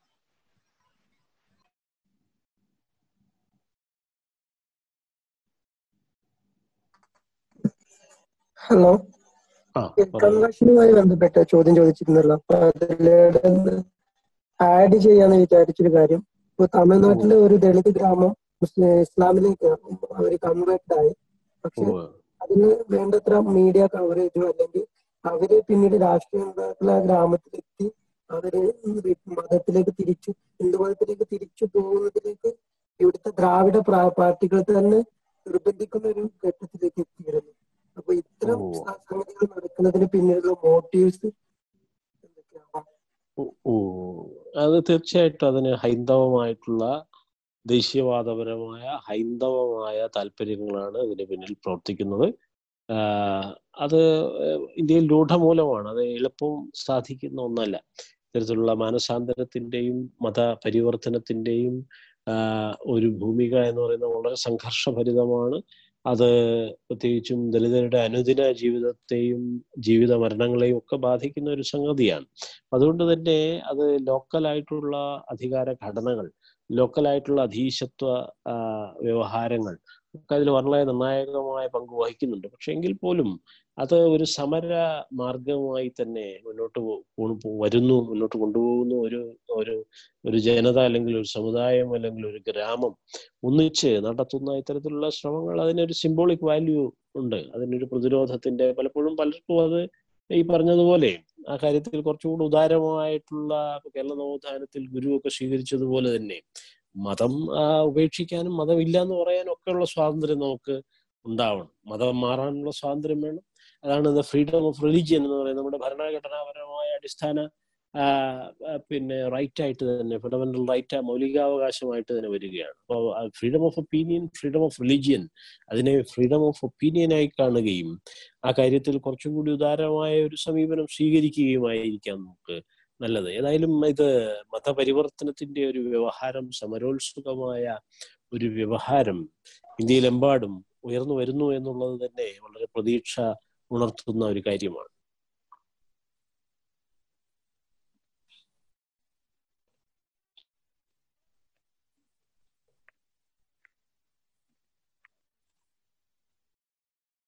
സർ ഒരു ഫൈനൽ ക്വസ്റ്റ്യൻ വന്നിട്ടുണ്ട്. ഗാന്ധിക്ക് സംഭവിച്ച അബദ്ധങ്ങൾ സൂചിപ്പിച്ചു. അംബേദ്കറുടെയും ഗാന്ധിയുടെയും ഇടപെടൽ പ്രയോറിറ്റി പ്രയോറിറ്റൈസ് കമ്പയറബിൾ അല്ല എന്ന് പറയാമോ? ഞാൻ ഒന്നും കൂടി വായിക്കണോ? ഓ അല്ല അതായത് അംബേദ്കറുടെയും ഗാന്ധിയുടെയും ഇടപെടലുകൾ താരതമ്യം ചെയ്യാൻ പറ്റാത്തതാണ് എന്നാണ് എന്നാണ് അത് വാദിക്കുന്നത് അല്ലേ? ആ ചോദ്യം ചോദ്യം പറയുന്നത്. ഇത് താരതമ്യത്തിന് ഇടയില്ലാത്ത അല്ലെങ്കിൽ സ്കോപ്പ് ഇല്ലാത്ത ഒരു വിഷയമാണെന്നാണ്. അങ്ങനെയാണോ? അപ്പൊ എനിക്ക് തോന്നുന്നു അതല്ല. മറിച്ച് ഗാന്ധിജിയുടെ ഞാൻ സൂചിപ്പിച്ച അധിനിവേശ വിരുദ്ധ പോരാട്ടം അദ്ദേഹത്തിന്റെ വ്യക്തിഗുണങ്ങൾ അദ്ദേഹത്തിന്റെ എന്താണ് ജനങ്ങളിൽ അദ്ദേഹം ഉണ്ടാക്കിയിട്ടുള്ള അടിസ്ഥാന ജനതയിൽ ഉണ്ടാക്കിയിട്ടുള്ള മൊബിലിറ്റി ഇതൊക്കെ വളരെ ശ്രദ്ധേയമായിട്ടുള്ള കാര്യമാണ്. ഒരു രാഷ്ട്ര നിർമ്മാതാവ് എന്ന രീതിയിൽ അധിനിവേശ വിരുദ്ധ നായകൻ എന്നുള്ള രീതിയിൽ അദ്ദേഹത്തിന്റെ സംഭാവനകളാണ് യഥാർത്ഥത്തിൽ ഇന്ത്യൻ റിപ്പബ്ലിക്കിലേക്ക് നയിക്കുന്നതിന് ഇന്ത്യന്റെ സ്വാതന്ത്ര്യത്തിലേക്ക് നയിക്കുന്ന ആ ദേശീയ ധാര. പക്ഷെ ആ ദേശീയവാദത്തിന് പല പ്രശ്നങ്ങളും പിഴവുകളും ഉണ്ട് അത് അടിസ്ഥാന ജനതയെ പലപ്പോഴും ഒഴിവാക്കുകയോ പുറന്തള്ളുകയോ അവരുടെ രാഷ്ട്രീയ പ്രാതിനിധ്യത്തെ യഥാർത്ഥത്തിൽ പൂർണമായി അംഗീകരിക്കുകയോ ചെയ്തിട്ടില്ല. അതിന്റെ പ്രശ്നങ്ങളും പിഴവുകളും നാം വൈകിയാണെങ്കിൽ പോലും തിരിച്ചറിഞ്ഞ് തിരുത്തേണ്ട ഒരു നിമിഷത്തിൽ ഇത്തരം താരതമ്യത്തിന് ഏറെ പ്രസക്തിയുണ്ട്. ഗാന്ധി അംബേദ്കർ സംവാദം അത് ഇന്നോ ഇന്നലെയോ തുടങ്ങിയതല്ല അത് അവസാനിക്കുന്നുമില്ല. ഈ കാര്യത്തിൽ ഈ ഹിന്ദുത്വത്തിന്റെ അധീശത്വത്തിന്റെയും ഒരു വിഷയത്തിൽ ഇത് ഇന്നോ ഇന്നലെയോ തുടങ്ങിയതല്ല നമുക്കറിയാം. ഏതാണ്ട് ബി സി ആയിരത്തി അഞ്ഞൂറ് മുതൽ ഞാൻ സൂചിപ്പിച്ച ഇൻഡസ് വാലിയുടെ തകർക്കൽ മുതൽ തുടങ്ങിയ ഒരു പ്രശ്നമാണ്. ഈ ബഹുജന സംസ്കാരവും ബ്രാഹ്മണിക സംസ്കാരവും അല്ലെങ്കിൽ വൈദിക സംസ്കാരവും ശ്രമണ സംസ്കാരവും അടിസ്ഥാന ജനകീയ സംസ്കാരവും തമ്മിലുള്ള ഒരു എപ്പിസ്റ്റമോളജിക്കൽ ആൻഡ് കൾച്ചറൽ കോൺഫ്ലിക്റ്റ് എന്ന് പറയുന്ന ഇന്നോ ഇന്നലെ തുടങ്ങിയതല്ല. ഏതാണ്ട് കഴിഞ്ഞ മൂവായിരത്തി അഞ്ഞൂറ് വർഷമായി ഇന്ത്യയിൽ സജീവമായ ഒരു ഒരു പ്രശ്നവും താരതമ്യവും തന്നെയാണ്. അപ്പൊ ഞാൻ സൂചിപ്പിച്ചത് ഇത് ഇന്ന് ഇന്നലെ തുടങ്ങിയതല്ല ഇന്ന് ഇന്നോ നാളെയോ അവസാനിക്കുന്നതുമല്ല.